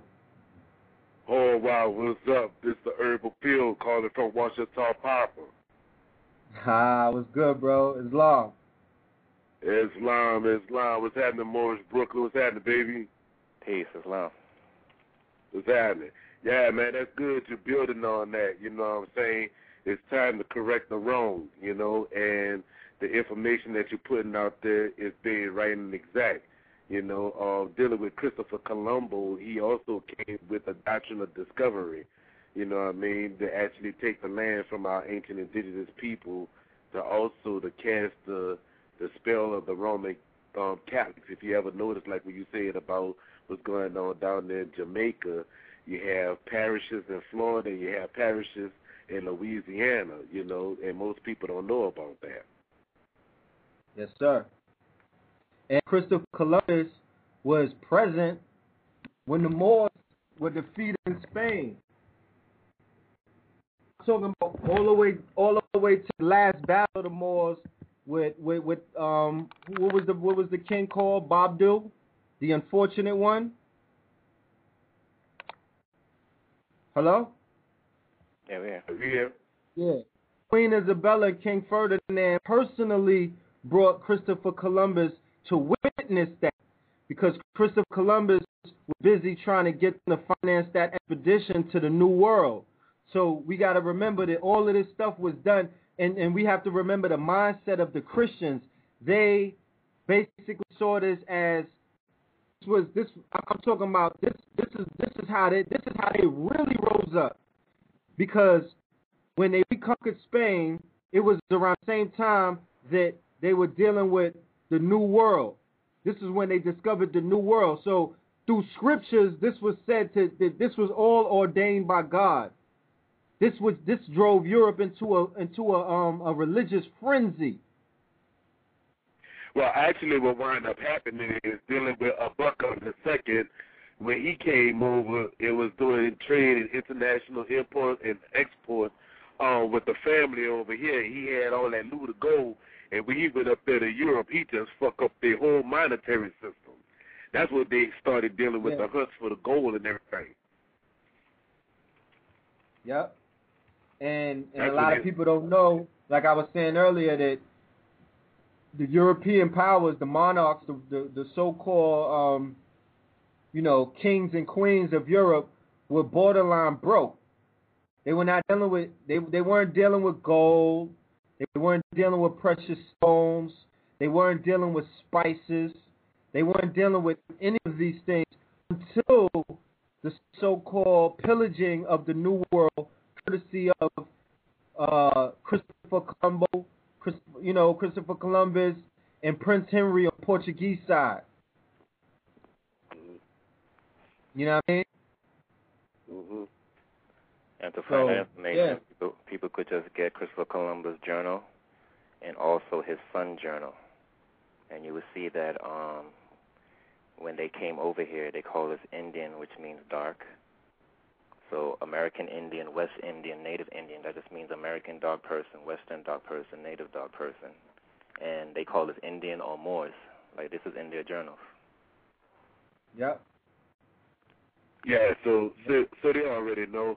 Um, a matter of fact, I talked to one of the priests of the archdiocese down here in uh, New Orleans territory, and he he couldn't deny what I was saying. You know, what I mean, he just was like shaking his head up and down, like yeah, yeah, yeah, yeah, yeah. You know, so they they know, man. A matter of fact, I just came from the um, powwow that we had um, the Friday, Saturday, Sunday. I just made it home on yesterday evening you know, and um, even dealing with that information, the Smithsonian, they know about us, the Library of Congress, they know about who was over here. You know what I'm saying? They just Well- have to do the research and investigation. Well, the Smithsonian, particularly in the Library of Congress, but the Smithsonian particularly, are that's the institution that has damn near all of our Native American artifacts hidden within, because they were the ones who, um, when the mounds were being, uh, when the mounds were being opened up, when they were basically robbing all of all of the um, the skeletons and all of the remains and all of the royal treasures that were inside of the mounds, the, the Smithsonians were the ones who took all of that information and hid it. So yeah, Yeah, they do know they who were- we are, huh? Yeah, with Lewis, they was with Lewis and Clark on the expedition. Yeah, yeah. And people could do the math math to the Smithsonian every time they watch um Indiana Jones movie. That warehouse where you see them with the crates, that's the Smithsonian. Yeah. Yeah, exactly. At the end, at the end of the movie with uh, Raiders of the Lost Ark, that's the Smithsonian that they were in. I used to think that that was um, I don't know why, but I was thinking that was the Vatican when I was younger, as I did. You know, like you do the knowledge, you you know, your mind changes. But that's the Smithsonian right there. All of those hidden treasures, all of that right knowledge, all of that information is right there. And they were saying that the Smithsonian is even harder to penetrate than the Vatican is when it comes when it comes to seeing those when it comes to getting up in the catacombs of the Vatican. They were saying that the Smithsonian has a has a has a harder lock on it than the damn Vatican when it comes to finding out our, our, our hidden treasures and whatnot. Well, not only not only was it not only was it the Roman Catholic Church and the Smithsonian, but you also have the Brigham Young Foundation that's over there in Utah too. They're the ones that actually have the Arista records. Oh yeah, you mean the Mormons with the um with the birth records and everything? Yeah, yeah, yeah, yeah. Dealing with. Brigham Young University. Yeah, dealing Yeah. with the Mormons. Yeah, yeah. The Mormon, yeah, the Mormon, that the um, the Mormon Library is second in North America for being the biggest library. More men is a variation of the word more. More men. More men's are More men, dealing with yeah. more Moorish science, which is basically from um, Olmec and Mayan mythology from South America. Yeah. If there's anybody um in the chat room who is a member of the Mormon Church, let me know. So you could you could type that in the chat room. They have a Mormon castle right on Lenox and 128th, right dead smack in Harlem. It, it, the shit looks like a castle. It's like four stories high. I never went inside of there. You know what I mean? I, I ice grilling them from outside. They look at me like mad weird if I would buy. But I want somebody who's a Mormon to go up in there and find out what they got. And I'm just allergic to those places. I can't really do, you know, uh, Indiana Jones business in there because I they they could figure me out when I walk in there. Like, oh nah, this nigga ain't coming to find out about Jesus. He's trying to he's trying to snoop around. But our people need to go up in those places and start figuring out what kind of information because it's no coincidence that they built a damn castle right on 128th and Lenox. Malcolm X. Well, the reason why the reason why that was done because if you go into their teachings, they already said that Joseph Smith was the one that received the tablets from Moroni, right? And they Yeah. said that the tablets was gold tablets and they had ancient uh, cuneiform on it, or or, um, or hieroglyphics, which was dealing with Egyptian script, right? Or they had Kemetic scripts. So they already knew that we was over here, yeah, because um, you know, like dealing with the book with Horace Butler, when the rocks cry out. Um, he was actually on the sister show, um, Latoya Jedi, and I had called him because he actually picked up some of them old maps down here in Louisiana, in New Orleans, you know, and I actually found some of the maps too, you know, but I wasn't able to get my hands on it because it cost too much. Just remember the word hieroglyphic doesn't really is stapled to Egypt. The word hiero and glyph is two parts. Hiero means sacred or secret. The word glyph means writing. So all over the planet you could find hieroglyphics. So once again, the Mormons got the information from our ancestors from right here, and they formed a religion around it. I mean, they're telling you, Mormon. Yes, indeed. Yes, indeed. Um, we're gonna go with another call, Herb Pill. If you want to stay on the line, you're more than welcome to. Feel me? Yeah, I stay on the line, I'm, fam. Huh? I keep the phone open. I'm gonna keep your line open, brother. All right, peace. Before I go to another caller, um, I got I got a present for family in the chat room. I'm dropping a link right now. This is the um Dead Prez revolutionary but gangster gangster girls mixtape. And I've been bumping this all day. It's real good. Like they went and remixed a lot of those ignorant songs that are out there and put the Dead Prez twist on it. So I, I definitely this is riding out music. This is zoning out music. So I definitely uh you know I'm I'm co-signing this to the family. I should take this, you know, the link and um download that, put that on your iPod and whatnot. Oh, it came That out. might save you from uh, Lil Boosie and and Lil Wayne and them Negroes. You heard? Oh, it came out. Oh, that's what's up. Yeah, it's out today. All right. All right. Next call is a 502 area code 269. Peace, God. Peace, peace. So, What's brother, going on? nothing much, man. Just sitting back, listening to the brothers, you know, representing and uh, enjoying. I'm enjoying the radio show, brother. I appreciate it, brother. No doubt. You, This is, this is Reggie, man. The brother from up in Louisville. oh, peace to the God. What's good? Not much, man. Just uh, enjoying enjoying my brothers. Yes, sir. Yes, sir. Um, coming to Atlanta at the end of uh the end of this month. We're gonna be out there for a few weeks. You know what I mean? sir. So, yes, sir. Look out for us. You got um, you got any questions? Any any comments? Nah, brother, I'm just uh, listening in. Just zoning? Yes, sir. Yes, sir. All right, I'm gonna jump on the next call. I actually got the blue pill. Let me open up his line. Peace. Peace to the family. What's going on? Peace. Yeah, peace to the family. I'm enjoying the show. A lot of information being dispensed, you know, across these airwaves tonight. I'm here doing the knowledge.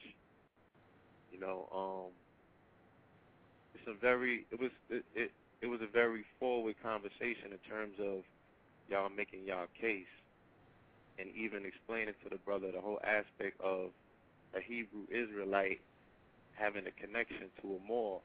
When Noble Drew Ali came, the first picture you see is them opening a temple called the Moorish Zionist Temple. We have to understand, even by way of the gangs coming out of Chicago, which is Mecca, you have the gangs that ba- bang on the five and the gangs that bang on the six star. Yep. Five and six is eleven. Those are the twin pillars. That's the portal, right? We showed you in Blueprint 322 how the same dynamic is present via hip hop. The incarnation of hip hop was fueled by a twin pillar combination of a five pointer star and a six pointer star. Those five percent Islamic brothers that came in, along with those Hebrew, Christianized, romanticized people that came in on the six pointer star, all the way from Dougie Fresh on, on his all the way to heaven. You know the party. You know what I'm saying? All the way up to whatever his current incarnation, which is Drake, banging on a six pointer star, representing that blue as opposed to that red. You feel me? So it goes your whole Democrats and Republicans and every other emanation. So these are the core relationships. There goes your red and your blue pill. But it's the unification up and lower. You know what I mean? So when we take all of that in consideration, we will also have the brother listen to the show that we did with the brother Stacy Mims about Anderson Willis, who was an Israelite from quote unquote Ethiopia. You know, we could concur that that could be any land that they speak of, because like Moorish intelligence said, they referred to this dominion as Ethiopia as well, and we produced the map and posted that. So when we take that into account, the brother came in the early 1800s and bought one fourth of Texas with 25 million dollars worth of gold bars. He was a Moor from Ethiopia. Yep. So there's a connection. It's already etched in stone. We know what time it is. Like Barack Obama, what does he represent as the rule of the four four? The rule of the four four means this man fulfills prophecy by coming with two nations in one breast. Like the prophet said, he carries two nations in one breast. His mother is from the heartland of America, and his father is from the motherland, and the heartland of the motherland at that. So the dynamic that he represents makes him the twin pillars. He is the twin towers, all wrapped in one. Because he represents both nations as well. He represents the interests of his mother and the quote unquote black America. And he has to balance that out. So now they're putting a rap on him and explaining that instead of asking what is BP doing, the whole question now is what is Obama doing about this bill? Like the brother Azariah explained to me today on 125th, it's in a state called Major. Anyone that has a black law dictionary needs to look up Major, like de jure, de jure government. Major is when a corporation says, we can't fix this problem. It was an act of God. So they relieve themselves of all duty and it goes back to the government. So technically, on the chessboard, the move is in Obama's corner because BP played major, major. How do they show you this? Through symbolism by him taking the high sea on the yacht and kicking back and saying the problem is no longer mine. It was an act of God. What is an act of God? The fact that the ocean floor has cracked in multiple places, and they know to, that that can never be repaired.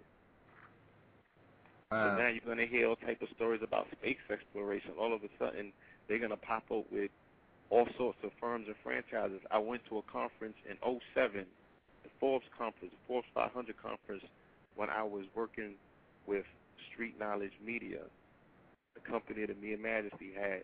So I was covering events like these. In the event, they spoke of space technology. They had already went out of space, and they were selling tickets for twenty-five million dollars. And then they said in two years the technology would be around where it comes down to a few million, and then finally to two hundred and fifty thousand, a quarter of a million, and then they had a projection of when it would be out, you know, a hundred, hundred stacks, I mean, a hundred racks, or have you, to take a trip, either to a space station or you know just going back up into the ionosphere and down. But all of that is just wishful thinking at this particular point because the sun has activated and kicked into its solar cycle in a return of solar radiance and storms and all types of things that have never been registered, only spoken of in ancient times. They can only tell through mythos and the stories that have been left left in the past to tell of the future because they was, you know, pa- parallel time deposited in the past to tell you of the future to prepare you for now. But everyone wants to act like it's a mythos about the past, Mm-hmm. even though they lived their entire life studying and being prepped through story for now. So when I said don't throw out the Bible, I'm saying that there are stories there that tell of things that once we learn the codex and we could turn words into numbers and we understand the numerical frequency of these words encoding within that codex, okay, is the story that's being told. Because the entire Biblos is an astronomical, anatomical story that connects upper and lower, heaven and earth, red and blue. Okay? And then you come forth as what? Royal, right? Anointed. What's that? Your upper chakra, purple. You dig? So Mhm. it's about raising the kundalini and the consciousness via a text of which the priesthood, the Levi, is responsible for administering proper application because there has to be dietary rules that are followed. There has to be a certain cleansiness that has to be observed. Right? So why does the ritual in our communities play out that the quote unquote Jew are the most rewarded and God's chosen? Because they kept his commandments. Okay? And for that, there's rewards to be heeded. Whereas they say that everyone that isn't is a goyim, not worthy of the throne. Mhm. My thing is, do we have our act together in a particular function where, yeah, we can identify who the imposter is, but who's posing at the end of the day? Because you call yourself God. They don't. They say they're God's chosen. They still admitting that they're your children. So where's God by out to lunch? On Popeyes, online at Popeyes? Come on, son. Mhm. We just experienced the summer solstice, and immediately, in accordance and exact timing, the day for the solstice was probably known five quadrillion, gazillion, billion years ago because it was archived in time, and they have glyphs to show of it. How precise would they be to know that the minute that the solstice kicked in yesterday, the sun just started violent? And anyone on this line knows what I'm talking about. That sun was emitting a whole nother energy. It's a sun and solar cycle for a reason, meaning that the solar energy is on the ascending to your ability to really let your nuts hang out headed into the dog days is at its highest peak right now. So the aptitude and the ability to do the most positive work on the planet is present at this particular moment. And you have to have a plan. Because remember, those that plan, right, prevent poor performance and end up ultimately dodging persecution. Because the slopes is getting real slippery, all right? You better have your dancing shoes and your two steps down packed because very soon you're to have to dance with the devil. Because that agenda is actually, you know, being enacted.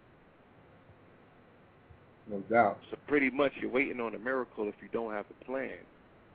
But at this particular time, miracles are possible. So be prepared. Because if one thing happens that breaks the whole of the matrix, right? Because the matrix is a lattice grid that surrounds this planet. It's the shit that's on TV, because that shit is powerful. I just got a glimpse of uh, Toya and Tina, whatever, Tiny. I ain't never seen that shit. And I'm like, people have to be deeply, deeply under a spell to sit there and watch Shorty that looks like a fucking troll, hummus nothing. you know what I'm saying? And and not in tune with with, with, with her celestial ancestral self. You know what I mean? The the just looking at the wanton waste by people that are in quote unquote positions of power where they can say or do something at this particular time, just to fucking inspire the youth. It's nothing more precious than these babies. So my nephew today and just observing the social dynamics of the children. I want to be in their world because it's so free and it's so simple. And we make this shit so complicated. Wearing ourselves out trying to fucking convince people of their divine nature, and them niggas even can enough to follow through and do some research. Yep. Babies don't deserve this because they are not that fucking lame as their parents. You know what I'm saying? They actually want to get it right. Like, ask them what's good. Because they'll give you a real answer and it won't be duplicit. They're not going to go back to the playground talking about, I don't fuck with that nigga. His breath stink. You know, all that shit he was talking about couldn't be true because I seen him, you know what I'm saying, drinking a Coke at the end of the day. I seen him in the club sipping Henny. He got to be a hypocrite. That shit couldn't be real. You know, those miracles I seen, nah, that was illusionary. But yet people go to the movies and then base their whole life on who? Scarface, a fictional character.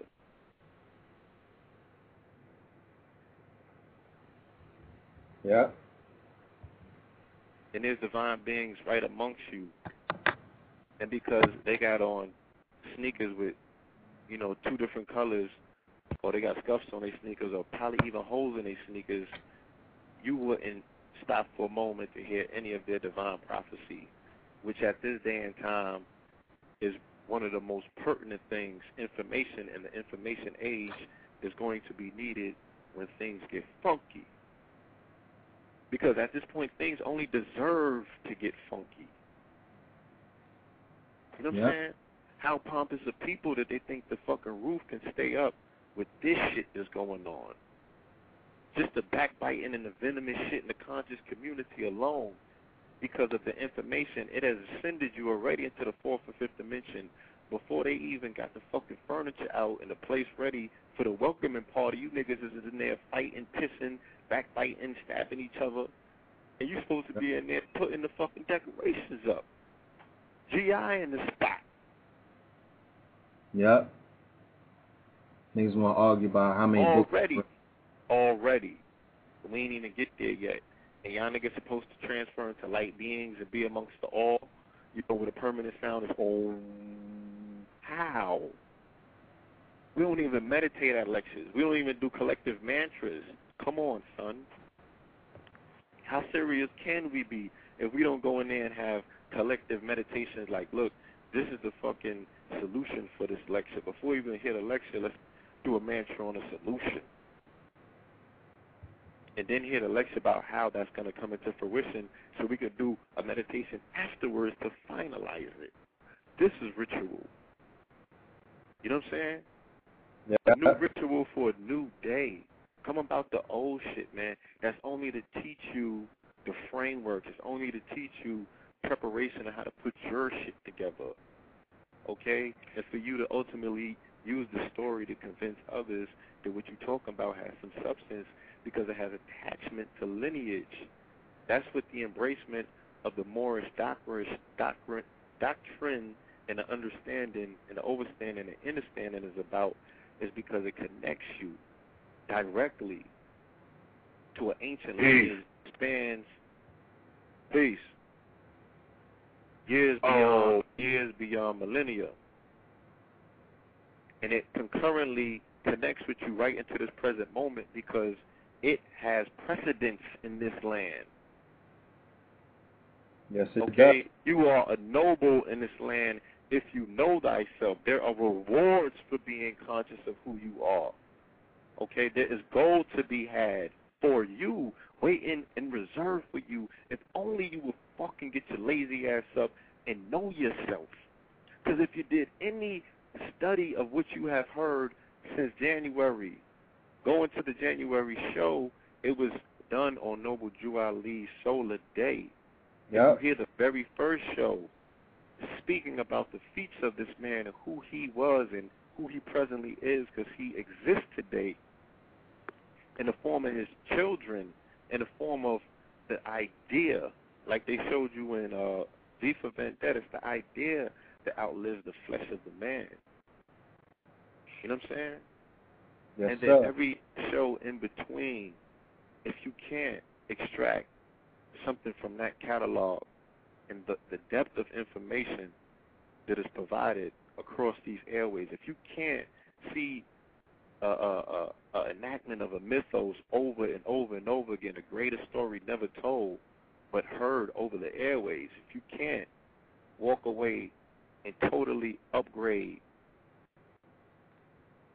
your mental framework, your operation system, your mainframe, rewiring of the motherboard. Because you can't clean the vessel out, clean the computer out, and leave the motherboard the same. You have to reconfigure the motherboard. Okay? So at the cellular level, you have to make these changes. Coming into the info now, that's just a part of it. Since we are in a new era, in a new quote unquote eon or age, the age of the water bearer, the water to be bared at this particular time, in my opinion, and this is not a publicity stunt for the product, but the soul gold water, for the simple fact that gold as a mineral helps regenerate DNA cells. So the DNA that has been damaged and destroyed from the hybrid foods now has a chance to be rewired, and you're going to need a DNA rejustification and rewiring and reframing of the motherboard done if you're going to make the light shift jump that 2012 is all about. It is about going into a different band frequency where you're going to emit voltage at a higher rate. Now that you see what you see with BP, they are prepping for that particular period by creating the air. Before the airbender sees who he is and awakes, they created the war in the air because the air is just another form of water. So condensed air is pulling the gaseous fumes off of the Gulf, creating combustible air, right? Moving into clouds, vaporous clouds into the city. As much as these niggas smoke, you're talking about instant co- combustion on the spot, combustions and all that. Yep. You're talking about a whole different type of war. All right? Where now they have turned nature against man. As a weapon, though, of the most insidious nature. So you have to be an airbender. Because it's going to be on you to find out what the ancient air rituals were from the indigenous of this land. Go to these mounds, connect these ancestors, ask their permission, get the secrets, and actually start doing the work. That's what your ass is going to need to succeed in these next few coming days. Yep.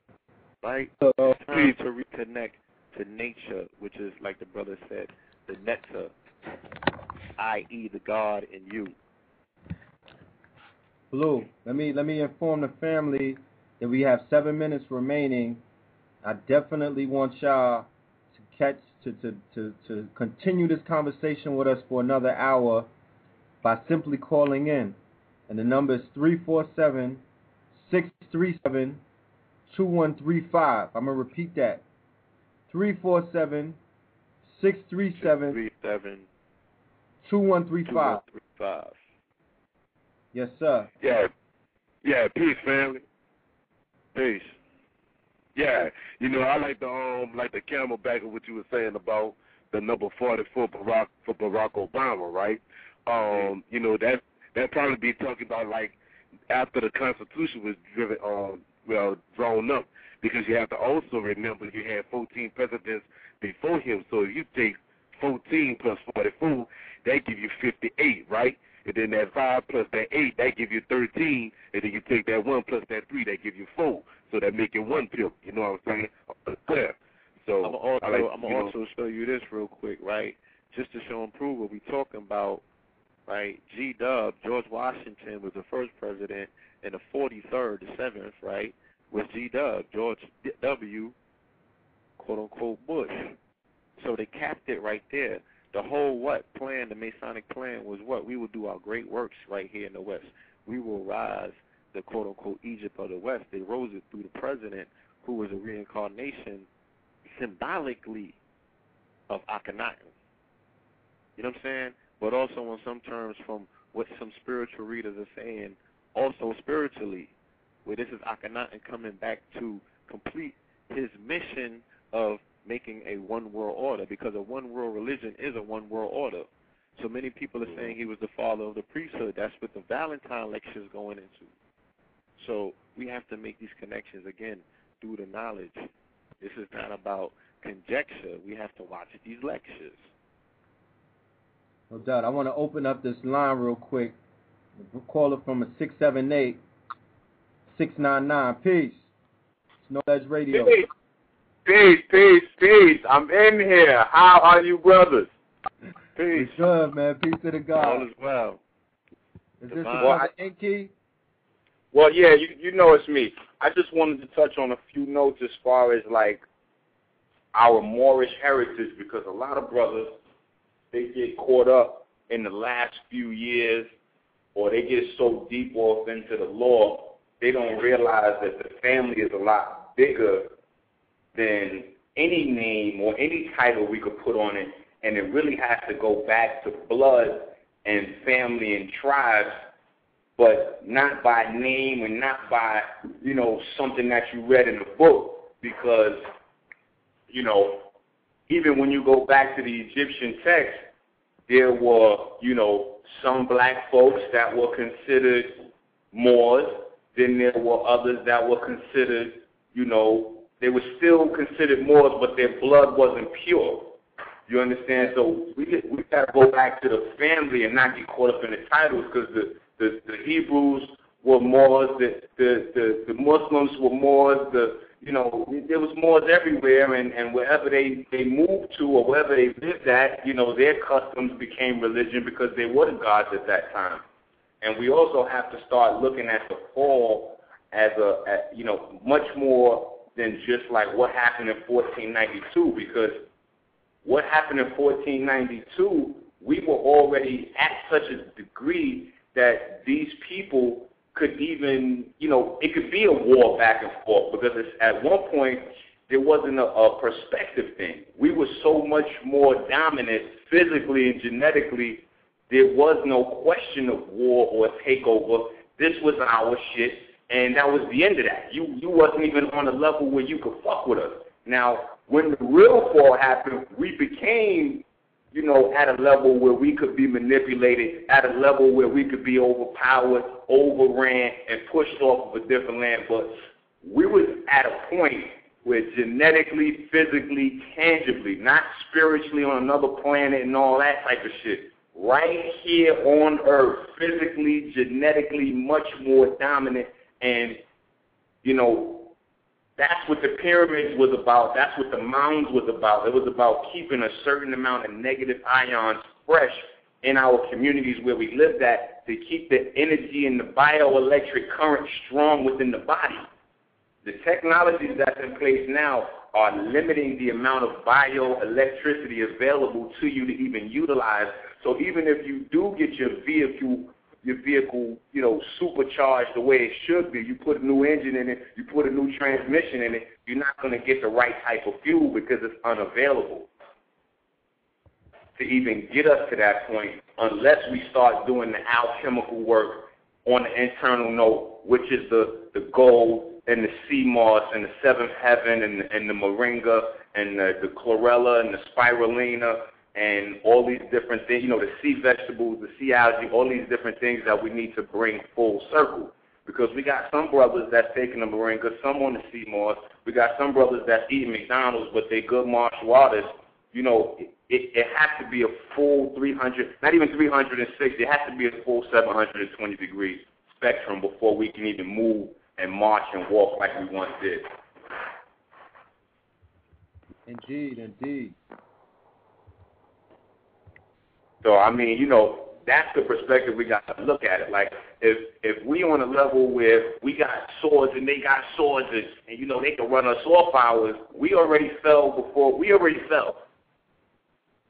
You know, to the point where we were even susceptible or vulnerable is the word I was looking for to be taken off. Because that's the the whole point is since he's been here, he was watching us and eyeing us for that opportunity. Once we got weak and he saw it, he capitalized. It's very simple. Yes, sir. So we just have to not even really pay that much attention to him. I mean, we need to pay attention to world events to see what's going on around us. But I completely agree with you. It's a mental thing. We need to stop paying so much attention to him and really focus on the internal alchemy because that's the only real way to get us where we need to go. Internal alchemy. We got to do the, work what? Let me make mention of this. Like, when the family is all together at these festivals, take BAM, African Street Festival, for example, you know what I'm saying, other functions, a Doom Day, things of that nature, everybody walks away and they're like, yo, I wish I could do this like a day out the year. You feel me? Or they're like, damn, why we got to go back to the real world? As if that ain't the real world. Yeah. Because it only takes a decision at this particular point in time to say, yo, that's what I want for myself. Because when we together, we ain't thinking about them niggas.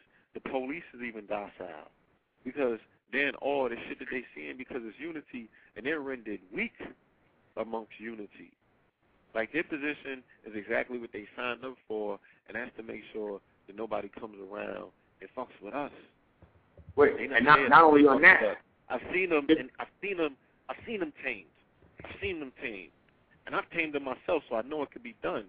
The thing is, when you're acting outside of yourself, then you give the shaitan the the the, the room from which to play his angles, because it's about entering at an angle. You feel me? Absolutely. I go yeah. all of these train stations where they got these searches and all that shit set up. I got a but even police, Even police are people. Oh, so you got a lot of police.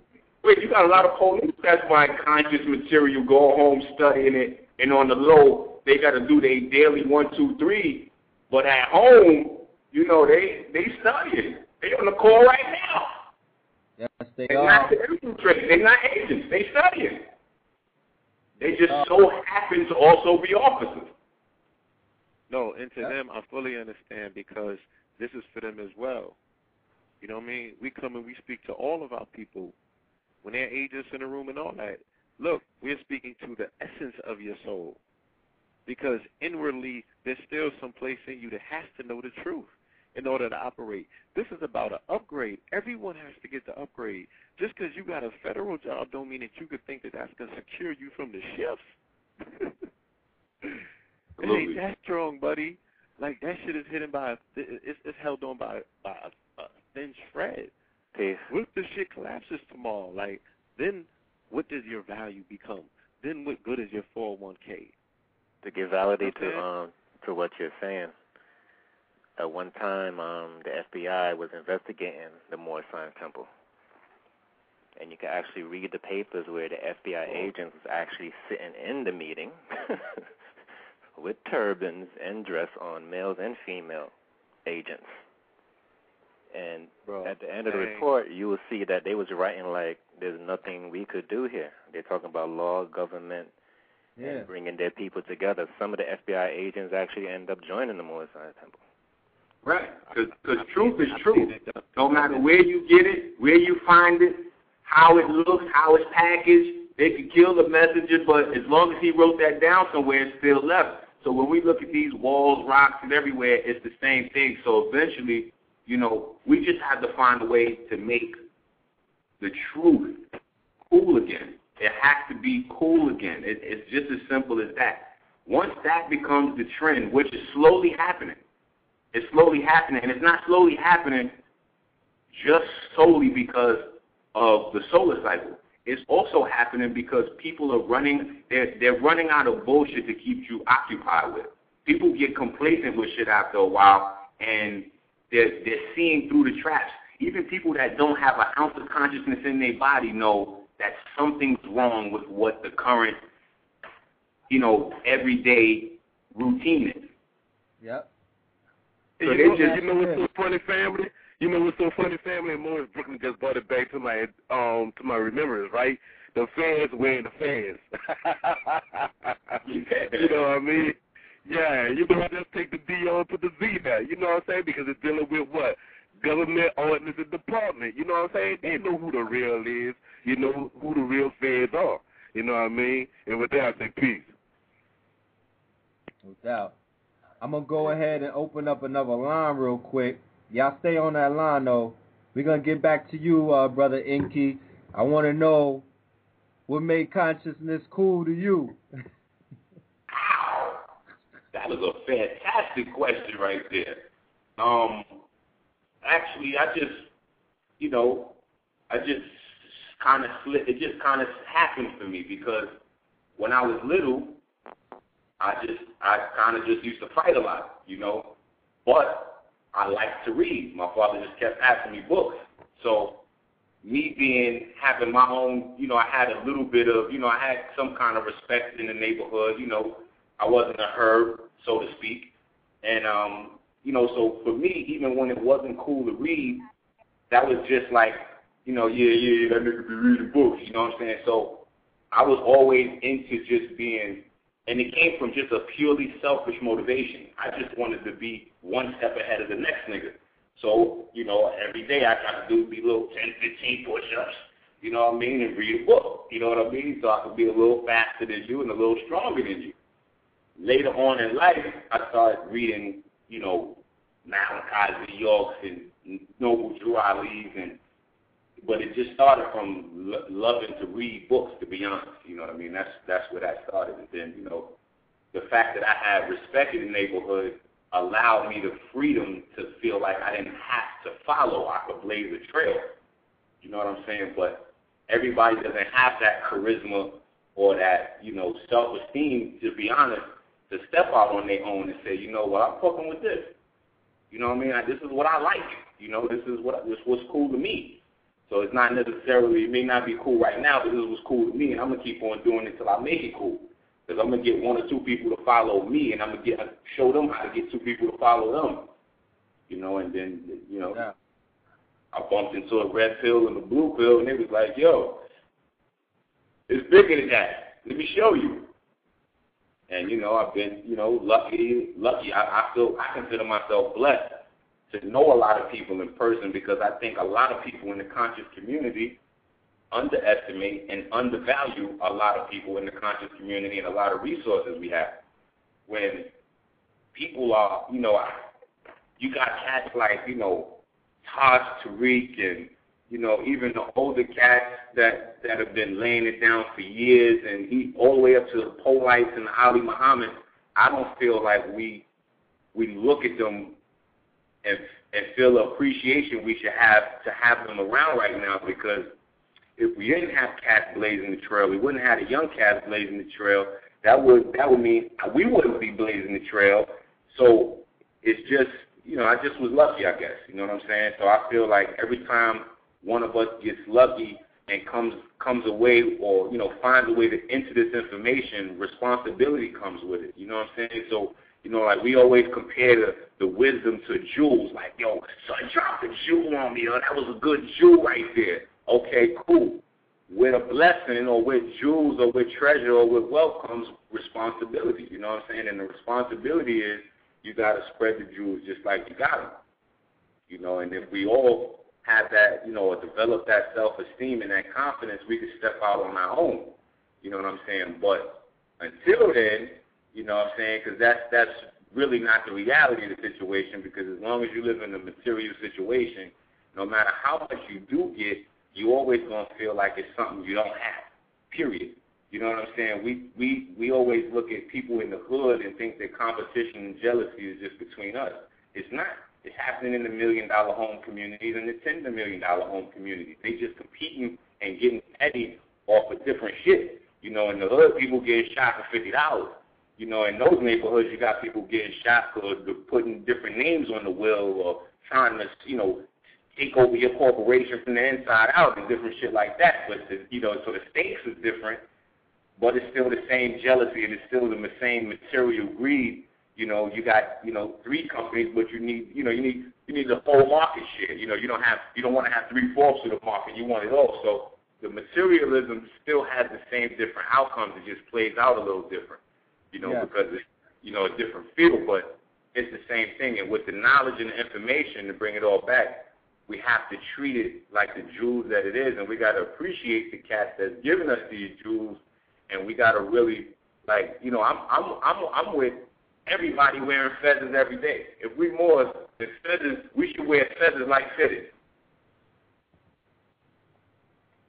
But Wow. when I say that, a lot of Moors don't agree with that because they don't want nobody to rock a fez if they don't know the science on the fez. They don't want you to rock a fez if you don't know the science of the Moor. But you're not going to have that many people. You know, we have to we have to compromise a bit with the people that we consider unconscious to bring them in because I think it's our responsibility to. Yes, but you have to know what's going on with the fez before you adorn it. You Well, know, we got to teach them. But some of them not going to be interested because right now it ain't cool. Indeed. The thing is, we, we to us. should probably we probably need to make a documentary explaining the history of the Fez and and, and appeal to the quote unquote younger audience by way of the clip of Jay Electronica, Crown and Puffy, just to use it as an example. Like I know that a lot of y'all were wondering, what's this quote unquote hat that you know what I mean? You go into how it's not a hat, it's a Fez, a Fez Morocco, Fez Turkey, you know, 360 degree. You know, you go into the whole science by different degrees, breaking it down. Now you'll have a renaissance of interest into further knowing what, what else is this about. This seems interesting. Oh, yeah, I showed it with the um the way that the Shriners do it with the rhinestones and stuff. Oh, I want to wear one of those. That looks real strong. That's it. And all you need is that. Just the admiration and the style. Thing the is- next step is the question. My thing is What's this, that? but then, but then are you ready to see them popping up with the Benz logo on it and rhinestone? Are you ready to see them popping up You know what I'm saying? With a weed plant in the middle of it, because their whole thing is like, look, this is my rightful expression. Remember, I only have a symbol of the information and not the information itself, so you can't hold me accountable. You know what I mean? Thank you for it. I'm gonna do my own thing though, or you know, the the gay rainbow on the fez. So Oh. you have to take all these things into account. That there's a certain information that goes on that has to be underneath the fez to fuse the whole technology of the fez to do what it needs to do, that does what it needs to do because it keeps planets in orbit. It turns you into a spiralized being. You already are one, but now it's harnessed in the form of a needle point, like an obelisk. You know what I'm saying? So this is how you create your Channeling own portal. Yeah, you really have to turn that fez on. That's why the twirling dervish and and and these people, you know what I'm saying, that perform with feather on feathers on, you know, are known for the quote unquote magical performances they give. This is why the old sage is always shown with the fez. This is why they have the cartoons about the monkey with the fez and all of these natures. You know what I'm saying? And this is why the European gets to adorn the fez after 35 years of studying himself and becoming a Shriner or quote unquote 33rd. So, you know. No, that's that's right. Exactly. I was just using that for an example because we have to have something that they can grab onto and want to emulate. Because once you emulate something, repetition comes in. Once repetition comes in, memorization comes in, and then we we build a master teachers. Right. Well, my thing is this, uh, brother Enki, and I'm glad we even having this conversation because it's, it's, it's different levels to this convo that I want to build on. I want to touch on, but I'm gonna I'm gonna touch this one first. That the youth who we were, so we're not too far removed from being you. Um, I'm sure my brother concur with me that you know it wasn't too long ago that we were in streets. So one thing that I know that the youth respects. I mean, and one thing that I know to make the youth do a double take and catch their attention is the warriors. The youth love strength. They love to identify themselves with with the warrior class, with the strong class. Understand? Because they get that testosterone run through their veins, you know what I mean, and they got that, you know, they got that energy that's with running through their veins. That got them just, you know, identifying with anything that they could relate to. So when we begin to tell the story of our ancestors of being the warriors, warrior class, and the nobles and the royalty, because all everybody wants to, they we always want the finer things in life, and there's something inside of our veins that is just drawing us to the finer things. We want to adorn silk. We want to adorn gold. We want to adorn diamonds. We want the good things in life. People say, where does that come from? And I remember back in the days, you used to be like, remember, yo, we used to be in Africa, son. That's that's just how we was. You know what I mean? That that's really what we about.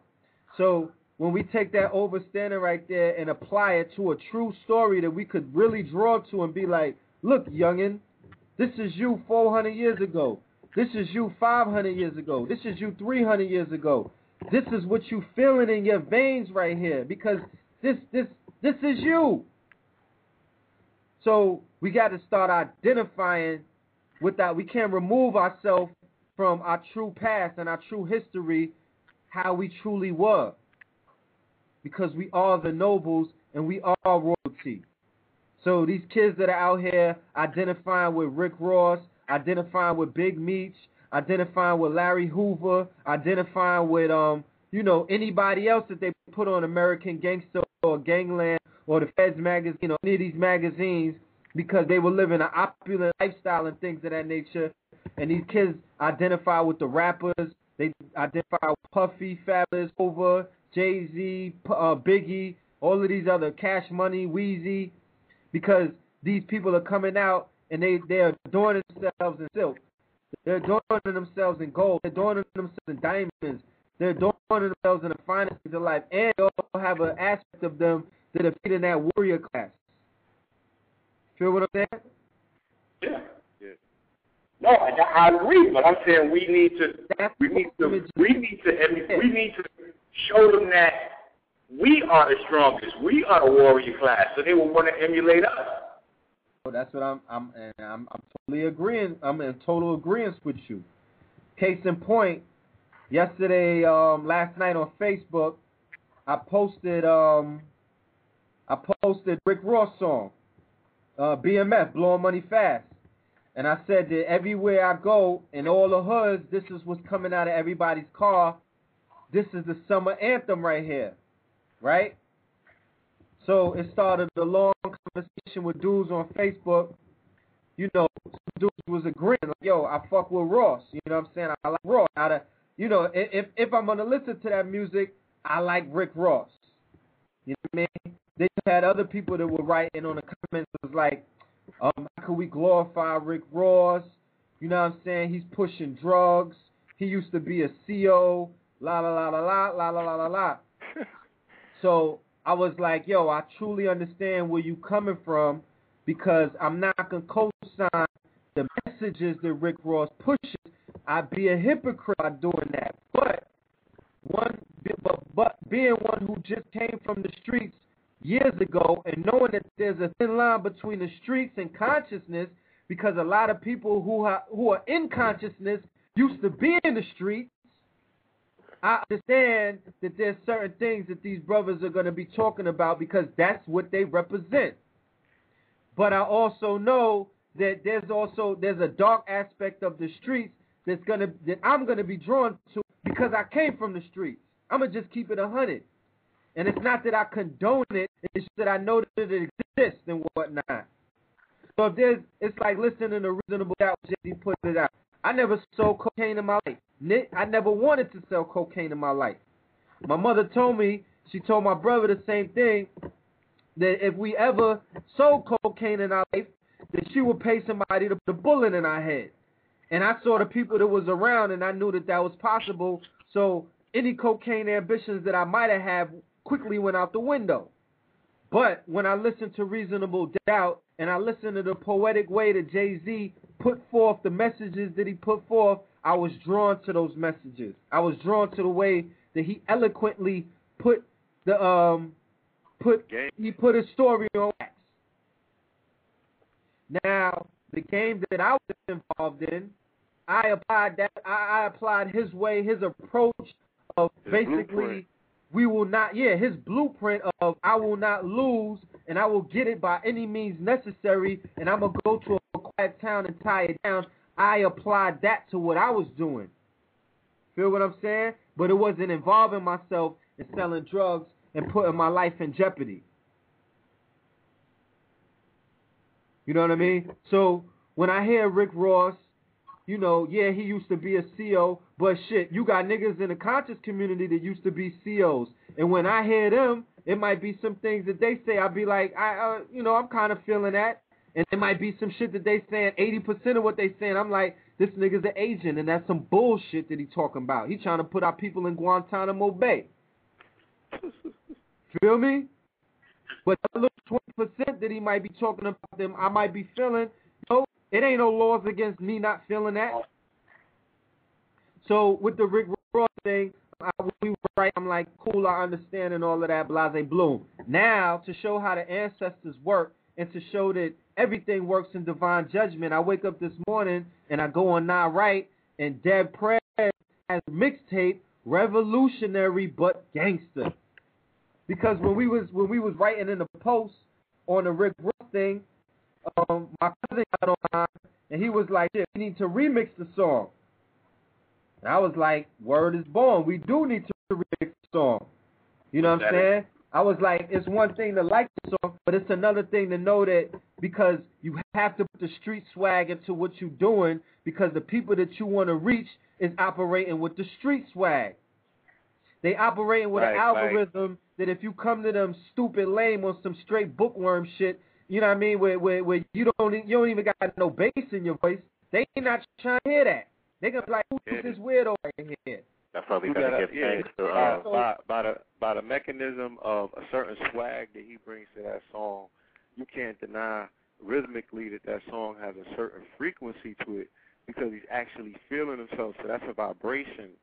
So you would almost have to be dead or totally, you know what I'm saying, 360 degrees evolved from that particular world, not to say, yo, this shit is kind of knocking.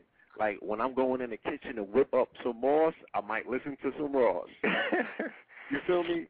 And that's just keeping it real because hmm. it's a whole ethos that goes along with the quote unquote hustle mentality, and that's just get it, be on top of your thing, dedicate your mind to your to your work. Yeah. Right? They call it work. But here we call it the great works, the laboring. You know what I'm saying? Constructing without using hammers and nails and all that. Solomon Temple shit, right? Yeah. So you could easily go in there and use the frequency of what it is. You can't stop it from being the summer joint. That's what we gotta You know, give thanks to um the But brothers. you can remix it. You can remix it. You could be like, Untouched Tariq, Martin Luther, Barack said- Obama. I see right I through think. I'm just You know what I'm saying? Like, Now they just gotta change So, the lyrics. Yeah, four. Change the lyrics Page- to um I think I'm I'm think I'm Malcolm X, Noble Drew Ali, Elijah Muhammad, you know, it's real simple. Well we gotta give thanks to um like Killer Mike and David Banner who these brothers, you know what I'm saying, they're Oh, they're yeah, yeah. um will be gangster in some people's eyes, but they bring in the knowledge though Oh, in a way that the streets um could understand because they know about Noble Ali, Elijah Muhammad, all that stuff, and these brothers, you know, they read and they build on it. But now they're finding the areas where they're able to mix it so they could reach a broader audience. Yeah, Jay Electronica is making that possible, you know, by creating an inroad of which information can be considered quote unquote mainstream appealing. So the topic of who Noble Drew Ali and other Moors is already mainstream chatter. It's already out. There's no secrets. You know what I mean? People are just not willing to realize it for what it is. As the prophecy said, you're just letting your birthright lay on the floor while you dancing and stepping on it and all that, making sure that you're stepping on it with three hundred dollar shoes. Mos Def did it with um with his album. His album cover alone is around the planet Oh. right now, and everybody's is wondering who are these brothers and sisters. Yeah. You know what I'm saying? On So it's on yeah, it's on the community at this point that you're not making it globally known who you are. That you're not putting out press releases. That you're not going down to NBC, you know what I'm saying, during the Daily Show with your signs up with the Moorish flag, saying you know the Moors and Amexem. You know what I'm saying? Want to give a shout, out to Moors all across the world. Make yourself known. Exist in the visual cortex of the people and they will materialize you into the physical realm and bring you down. So this is Kabbalah. This is from the fusion of the Moorish science with the Torah. That's why I'm saying the foundation of what the Biblos is cannot be ignored. We use it for magic. The Psalms and the Proverbs used for magic. We cannot denounce it. You know what I'm saying? Learn to discern. Because if you learn to discern the Bible, your eye will be sharp to discern the bullshit that you're going to encounter in this particular world. So the people that are falling victim to the fucking silver tongues and all that didn't read about the silver tongues and how to avoid and detect this over time. Because everything that you're experiencing, the story of it has been told to you, and what? The loophole has already been explained. Like, look, this is how you're going to get out of that. This is how you're going to weave that. This is how this was weaved. You just got to put your remix on it. Be creative. This is supposed to be fun, okay?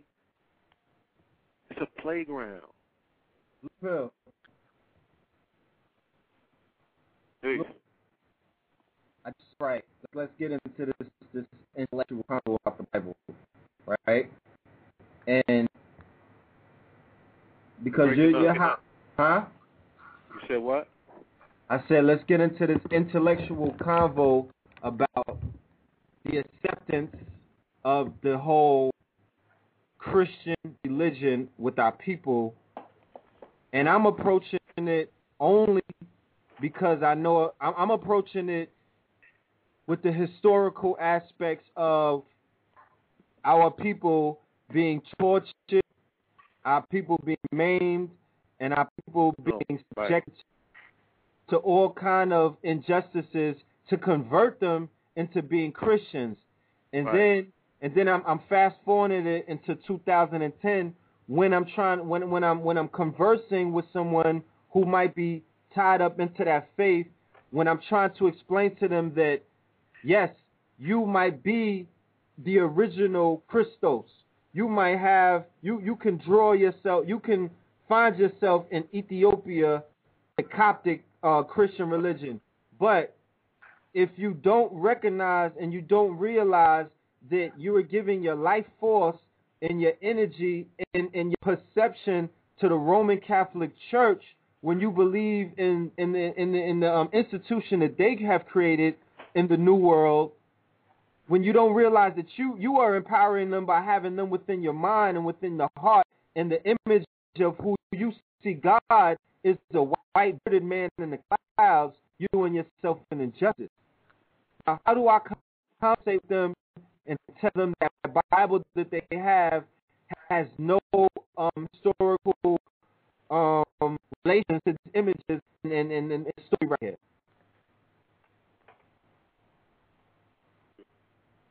I mean, Well- basically, I think the the Bible was was beat was beat into it beat into niggas for lack of a better term at that point. You know, I mean, it, I don't think that it was you know the Inquisition was in full bloom. So I think that's where you know the the Christian the Christianity really took hold. I mean, you know, Right. But what I'm stressing is that, again, discernment. We have to separate the the the the Torah, the book that I'm talking about, with Christianity. Christianity is their version of them weaponizing the book, like they showed you in Book of Eli. That book was weaponized Yes. and the truths in it were distorted to serve a purpose, a distorted purpose of Roman conquistadors and conquerors. You know what I'm saying? Who whitewashed and, and, and, and really distorted the whole message by changing the infrastructure of it. So the current story or the paradigm that goes along with that particular book, no, they cannot continue and keep that connection but if they let go of that particular falsehood and they're taught about the Coptic beginnings of it, you know what I'm saying? If they're taught about the astrological and the astronomical story that's being told in the connection, the heavens, the clock of destiny, the zodiac story that's within there. You know what I'm saying? Yeah. If we understand the importance of the sun, we here talking about the conjecture, you know what I'm saying, and the dogma of religion, but who made their summer solstice ritual yesterday honoring the sun, which was present the longest day out of the year? Who made that yesterday? Because that is the most important thing, and that's what all of these quote unquote religions and systems are built around is the motion of those bodies that give life and sustain life and our relationship to it and how we give and sustain life and the connection as above so below. It's a beautiful tale. We getting caught up in too much dogma. The shit don't matter, man. I'm not willing to debate or argue with no one about what they think they know, but what you can't deny is what's going on above your head because it's right and exact. You feel me? And if you don't get a solid understanding of it, you are going to be in a very, very weird place in these next coming days when you see shit that you don't understand because you're not understanding how to read the stars that's explaining what time it is based on planetary alignments. Like, look, this is the energy for the day. Expect something. So if something happens, you're mindful and then you don't get lost in fear. Because once you're lost in fear, you're finished. Can I add on? well, Indeed. well, yeah. So um, let me let me just touch the fear thing because that's that's that's why I was saying earlier. I was just using the fez for an example. Well, we just need something where everybody can identify as one unit, and that will erase a lot of the fear because fear comes from feeling like you're alone a lot. You know, so if we had that one unifying, because even even we have now, you know, you know, a hundred different Moorish communities now. So we, you know, we just gotta find one banner, just one thing, even if it's not a banner, even if it's just a shirt or just a, a be you know, pin. a pen, you know, just like that one thing that everybody, you know, because That's what's necessary to get rid of the fear. Right, when they see commonality, right? They see comrades. They see connections. They can ask a fellow more now for a quote unquote favor if one is needed because that person is a member of your nation. Right. By his And I oath and his creed, which is denoted by his badge of honor that he's wearing, hopefully, over his left breast. You know what I'm saying? So that's what needs to be brought back. Yeah, to um to add on to um to add on to uh, answer Red Pill's question, like there's a saying that says that um we had the land and they had the book. Now we have the book and they have the land. But another part to that is that um they had the science. No, we had the science. They had the religion. Now we have the religion. They got the science. So what we really have to do is the Holy Bible, which is really um, Sun book, Sun pages, Raw book, Raw pages. What we have to do is to teach our people the science in their religion in order to complete them. Yes. When we speak to them, we have to let them know that there's not Ten Commandments, there's actually 613. Mm. But the Kabbalists know that 6 plus 1 plus 3 equals 10. And that 10 is actually the 10 Sephirot. Those is really the Ten Commandments. So you have to give them the science in order to bring them out. When they see that it rained for 40 days and 40 nights, Moses was on top of the mountain for 40 nights. Um, when they disobeyed God, they wandered the wilderness for 40 years. Jesus was was in, was in the desert meditating for 40 days. 40 itself means to renew and to come into. So we understand that this book was used as a weapon because Christianity is first political, religious second, representing the European nations and European powers. So what we have to let them know is how were, were we adopting this book? Because a lot of our ancestors really adopted this religion easily because there was so many similarities. There was already a ankh over here, a cross over here, across the two lines in the middle. We already had um, a crucified Savior already. There's a book called The World's 16 Crucified Saviors, and it's explained how there was hundreds and thousands of saviors that did the same exact thing hundreds and thousands of years before the alleged Jesus the Christ. So what we have to do is, if they are caught up in it, give them the science. If they're ready to detach, then okay, you know that Jesus, you know, if if he really existed, he was the original man. Okay, well, you know what, Jesus didn't exist. Jesus really Haru. Then you go into astrology. Then you go into Jesus really, you know, Christ consciousness. Then you know you you bring them out. Exactly. Yeah. But we can't I've throw these books said- away. So you mean you you actually saying the embracing of the Gnostics, There you go.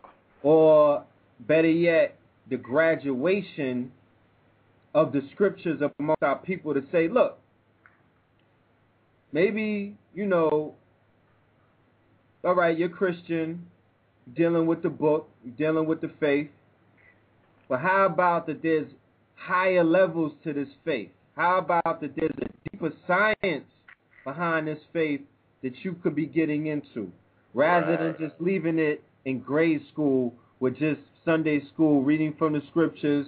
You mean the surface? There's there's layers that you could go within that could even that, that could create a Christos within. You're saying you're saying approach it like that. Right, because you have to know their book. You can't talk about it without knowing knowing it. Now Yeah. you can point out scriptures where the symbolic Christ said, "Things that I have done, you shall do, and greater," showing you that he was a fellow symbolic brother. Like this is where you point out, you know, things to them. This is where you point out, you know, ye are gods Yes. and and break it down how to how to embrace it. But you have to show them how to read it because they're pastors who are masons or in clandestine group. They know the real secret, but they're not teaching the flock. Because it comes to it comes to a certain point where you're, you're not going to be going to synagogues and mosques and temples anymore because it has to. That's when you understand that your physical vessel is the synagogue and stuff like that. When you make a Hajj to Mecca, That's the physical, cosmic representation of what you do within yourself. You're actually making the pilgrimage from your lower chakra to your higher chakra.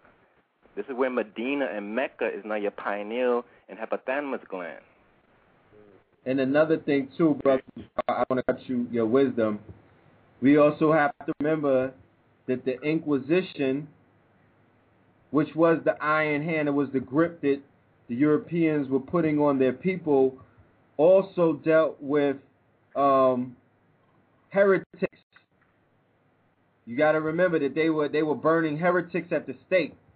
They were crucifying heretics, and they were crucifying those who were teaching the scriptures in a Gnostic way to the people. Right. So yes, they did suppress that. And to bring definition to those words, heretics and pagans were people who were not adopting or even listening to what the church are saying. This is the Yeah. value of etymology. Yep. And I think also with more than just teaching, you know, that that we are gods and that ye are gods, we have to make sure that we all demonstrate it. Like we need to look we need to look healthy, you know, because even, you know, that that shows something, you know, when when you listen to a brother like for instance, heart surgeons have one of the highest rates of death by uh, you know, heart disease. You know what I'm saying? So on one note, you know, they they're supposed to be heart surgeons, but they you know they have a high rate of heart mortality because they're not living what they what they teach you, and they can teach you well, but they're not demonstrating. You know what I'm saying? So we got to demonstrate that we are gods, and then we won't even have to teach it hard because people will be doing their own research because they just gonna want to be like that. All right. There's there's so much science that's really missing, man. Like there's 66 books in the Bible, but carbon is 666, which makes us which makes us melanin. The missing six is that DOS, which is really you that has to activate it. The word hmm. testament is two words, testy and ment. Testy means mind. Ment means body. So Old Testament really means old old body, old mind. New Testament means new body and new mind. Hmm. Like there's so many signs that you could go into it with them, but you have to know how to make that connection with them if they still so in love with it. Because all it is is really astrology, numerology, mathematics, and all the sciences wrapped up in allegory and personification, fused with actual events and actual places. But you have Yo, to know how to decode it. I, I truly, I really want to see that shit go down, man. Like I, I I really want to be a participant in a class where we got a room full of Christians and we are totally just going in, you know what I mean, decoding and upgrading that information that they have. Like I, I think I think we could bring the best out of our people like that. shout out to Dr. York. That's what he was he was doing. Absolutely. Well, I mean, we can we can still, you know, maybe we can put together a situation where we, you know, issue out a, a, a challenge to a debate. Not even really a, a, a debate because what you're going to have is scholarly versus conditions and emotional reflexes. What we have to do is teach. We have no time to debate. Anybody who is not mentally, physically, and spiritually balanced has no arguments or saying or comment when it comes to things logical and valid. So we have I to teach. I would disagree. I would say they would have no logical argument. But you get some some some Christians that's real hardcore Christians that's been Christians, you know, they've been raised in the church. They're gonna have an argument for you. Whether their argument is logical or not, or fact based or not, is another story. But they're gonna argue that. But we still have to teach. They're still not valid to make any comment. They could ask questions and get clarity.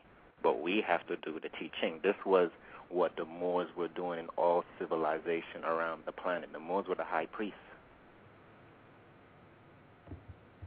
When you when you go to Oriental paintings and you see the Moor sitting down or leaning up against the wall and you see somebody writing, the Moor was spitting the Bible, the Torah, and the Quran from memory. From memory, yep. Off the dome.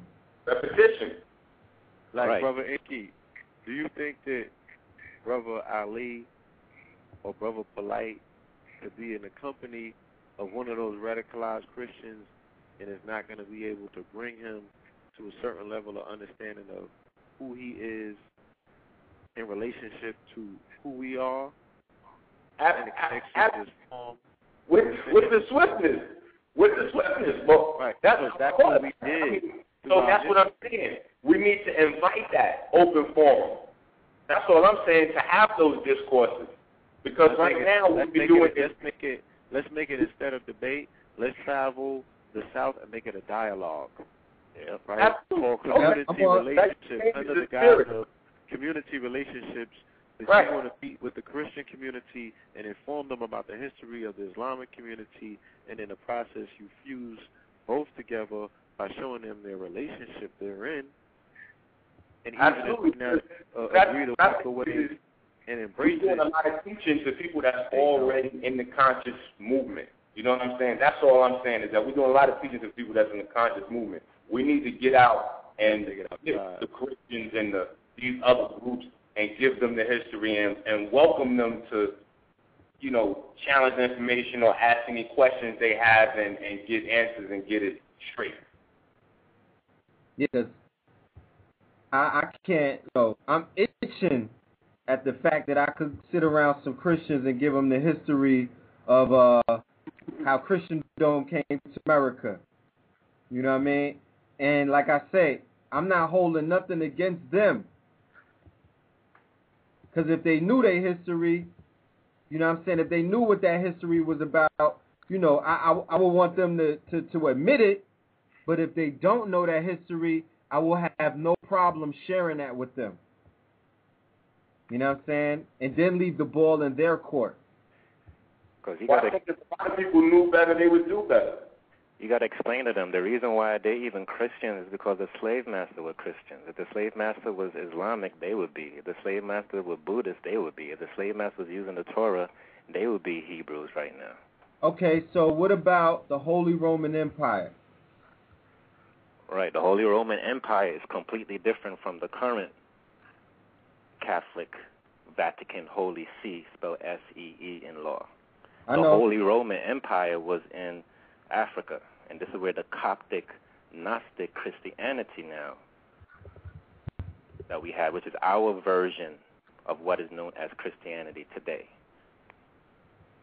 But when we have our mulatto and pale children who basically defeated us and then took it, the foundation to another place and then make the whole thing be a pale movement where behind the Right. scene they worship in the dark movement. You know, this is the problem that we have. So it's going to take No understanding doubt. history and knowing They- both they- sides, not just one side. That's what they signed up for. You know what I'm saying? Well- they signed up to say that they're going to keep the covenant. Look, we're going to work on Saturday. They in all black, right? If you catch them in Williamsburg, you see them with their hat on representing Saturn. All Right. black. You know what I'm saying? Giving it up. So they think it's like, look, we keeping the covenant, Daddy. If you was, then you would know what time it is. Yep. But not the, the fact that you don't, we going in on you. Because those that say that ye are gods are not.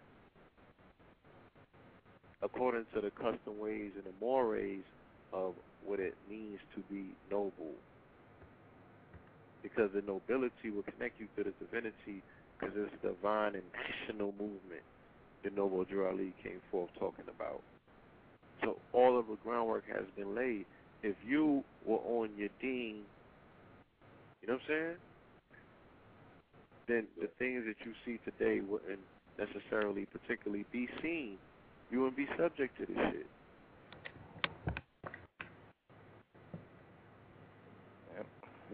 I can I can only speak for self. I'm invisible to a lot of what other people would perceive to be the quote unquote the opponent or the adversary. Like he really don't exist in my mind. And when we dialogue, it's in a mannerism where he knows exactly that I know who he is and where he's at in the conversation. And it's okay. Like you can actually get away and walk away with your life when you do it. Like for real, try it out sometime. Yeah, I've sat down and talked to um these Jews that people see on Eastern Parkway and all of that. And I'm talking to him and he's talking to me because I know who he is and he know who I am. Yeah. And he's asking me why the hell don't your other people notice? Mm. On my Facebook, I put up a picture of a celebration called Purim, P-U-R-I-M. People could look that up. Around the world, wherever any Jew is, the celebration is usually around March. These Jews actually go inside of the synagogue and put on noble robes and fezzes, I've seen it. and they They got the- celebrate They got the pointy shoes and all that. and they celebrate when the Persians, which is really a code name for Moors, did not eliminate them in one point in history. Right. For reference, people go and watch 300 to show and prove that when we speak of Persians, we're talking of Moors. It shows you in 300. So if, the, if the fireman, the doctor, the judge, the attorney, the president, the mayor, the governor around the planet, everybody know who we are, so there's no more proving anymore. We just have to come into our own. They can't tell you, they can't show you, and they're not even agree with you unless you're completely on your square. Yeah. They, And they'll be like, well, damn, you know, when y'all ready, like, we'll, we'll be there for you to bring stuff in balance. Researched about the Noble Drew Ali. Europeans and everybody on the northern and western hemisphere was helping out Noble Drew Ali. But he was doing a movement for our people, though. No albino and no so-called Jew was allowed to come in because this is a movement for us, only Asiatics and Moors. But the whole world was helping him, though, what what he calls sympathizers, and it was nobody stepping to him. What brought the movement down? The ignorance of our own people. Yeah. happens every time. Like the very same people that you have put your life on the line to help and feed are the very same people that want to poison you. The hand that feeds them with slander and poison and backbiting and venom and all of these other things. And then they wonder why they're sick. And that's a sick nature. And that's what this community consists of. That's the thread, that's the binding aspect of the community that they can all join with in unison is the soup of gossip that people sip from. The cesspool of slander people bathe in and take sips from. You know what I'm saying? The acidic nature, inwardly and outwardly, based on the fact that this is what moves people. That you would have shows like this and people would be in the chat room ignoring what's being said and talking about nonsense. So the crimes of the conscious are way heavier than those of the unconscious, those that watch BET or is all into the game. You know what I'm saying? They don't have that sense of what you got in terms of them feeling like something's wrong and it needs to be fixed. Their releases through entertainment through enjoyment. And to them, their, ro- their world is probably rosy, and they probably read the Bible and all that.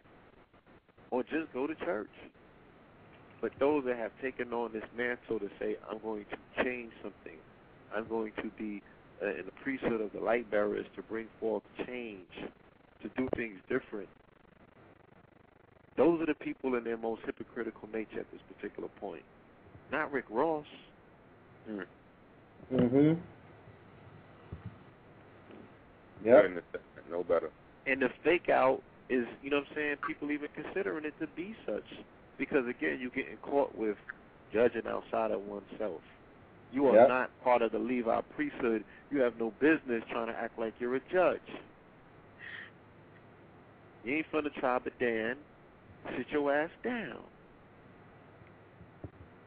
So it's the unqualification because people are not knowing what their station is, what their house is, what their astrological chart is, so they can know these things of what quote unquote tribe they fit into.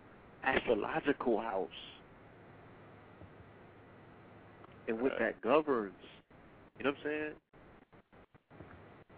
True indeed. The ISIS has, Brother Ali lays it out in ISIS, where each one of those stations is assigned different departments, of which now you could create industry based on people being in their rightful position and playing their parts.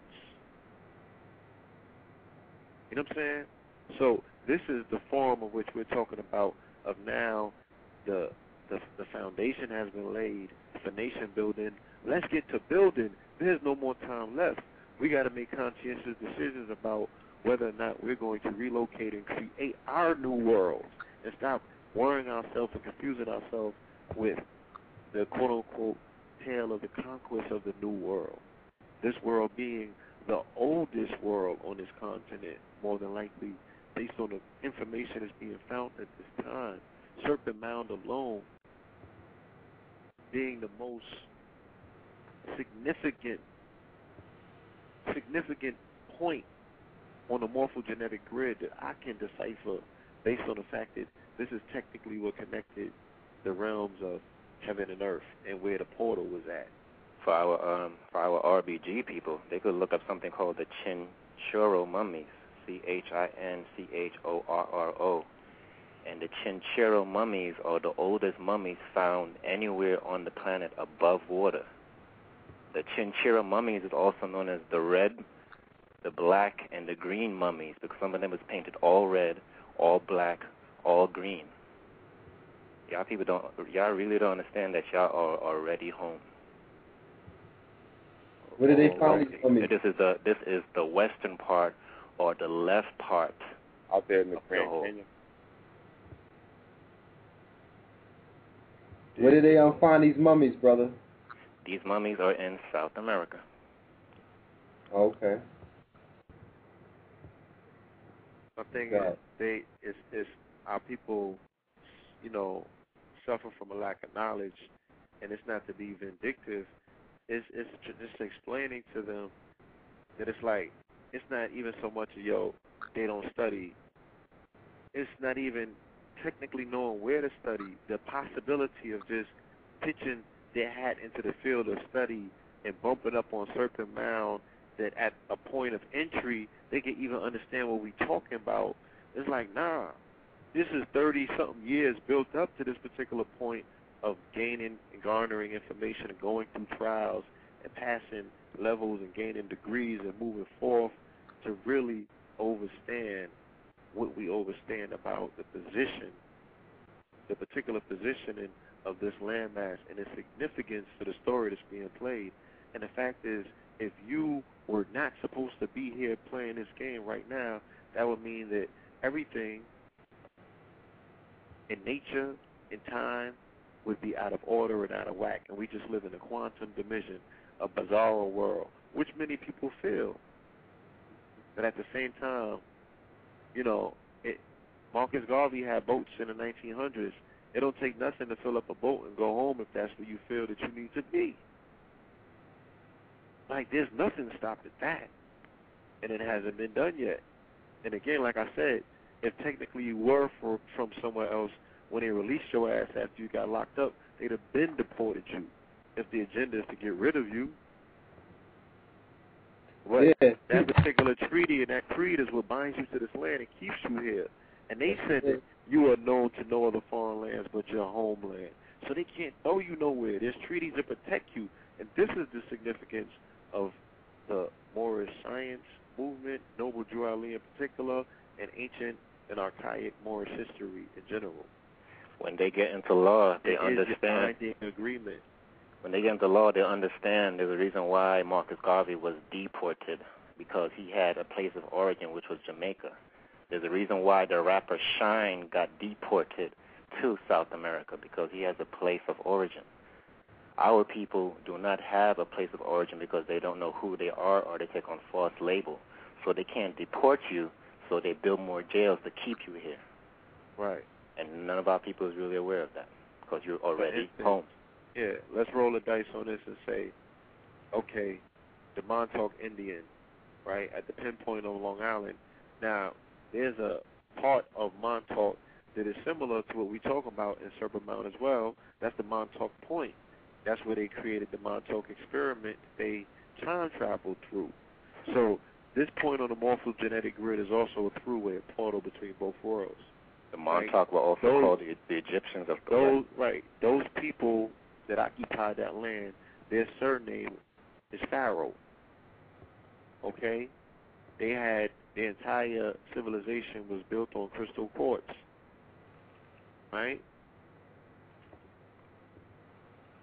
They said that Yep. they took them out in the early 1900s. You know how they took them out?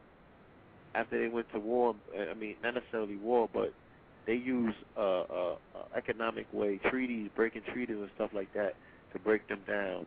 And then the final blow to them was the 1900s somewhat. I forgot what exact year it was, but it was the census. And they came around the census and they gave them an option of black and white. And they denationalized them all, and they went to court and said the Montauk no longer exists. Therefore, we are taking this particular land. Now, they governed all lands that were considered Long Island. They're also who they refer to as the Algonquin and all of that. So, Long Island, we understand it as Kings County because it's Long Island, Queens, and Brooklyn. Wyandanch was one of the Shinnecock sons. Okay? I mean, Shinnecock was also one of Montauk's sons, as well as Wyandanch was one of the Montauk sons. So you have Wyandanch, Long Island, where Rakim comes from. Okay, you have Brentwood, where EPMD and them is coming from. You got Chuck D and all of them coming from uh, Hempstead, and, and you know that adjoining area. All of that is ancestral land. Okay, we are from our family is Shinnecock.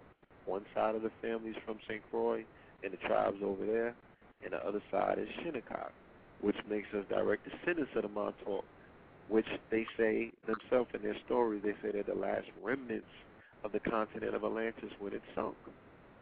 So here we are again at this particular point. Serpent Mound is a story about a 5,000 year cycle. When what? When Draco, when the Draconian constellation was in its its reigning its reigning place with the Thuban, the Thuban being the brightest star in the sky right now, Rastaban being the other star that corresponds to the volcano in Iceland. Okay, Draconian constellation again explaining to you through the ritual of Drake and the appearance of Drake in the constellation. Hip hop is a constellation. Its constellation is Polaris. Polaris is being moved. The precession of the equinoxes, Polaris gets bumped out by the return of the Draconian constellation. This is the the the the, the herald of the changing of the eons. We are in the throes of the change. So what do you see? You see a fish or a sea full of dead fish, as the prophecy said it shall be. You're going mm-hmm. to see rivers of fire, as the prophecy said it shall be. You know what I'm saying? The age of Pisces is finito. So the water bearer must come forth. Man must come forth bearing water. A new world must be created, as mm. well as a new water system must be created. We have to change our water first inside of us for that world to be created. Mm. It's going to be an inward job where everyone that is a soldier and a warrior understands that the war is within.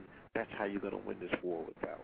Reconnect to nature, ultimately not the nature outside of you, but the nature inside of you. And mm-hmm. you shall see not only the mountaintop, you know what I'm saying, but you come down the mountain as well.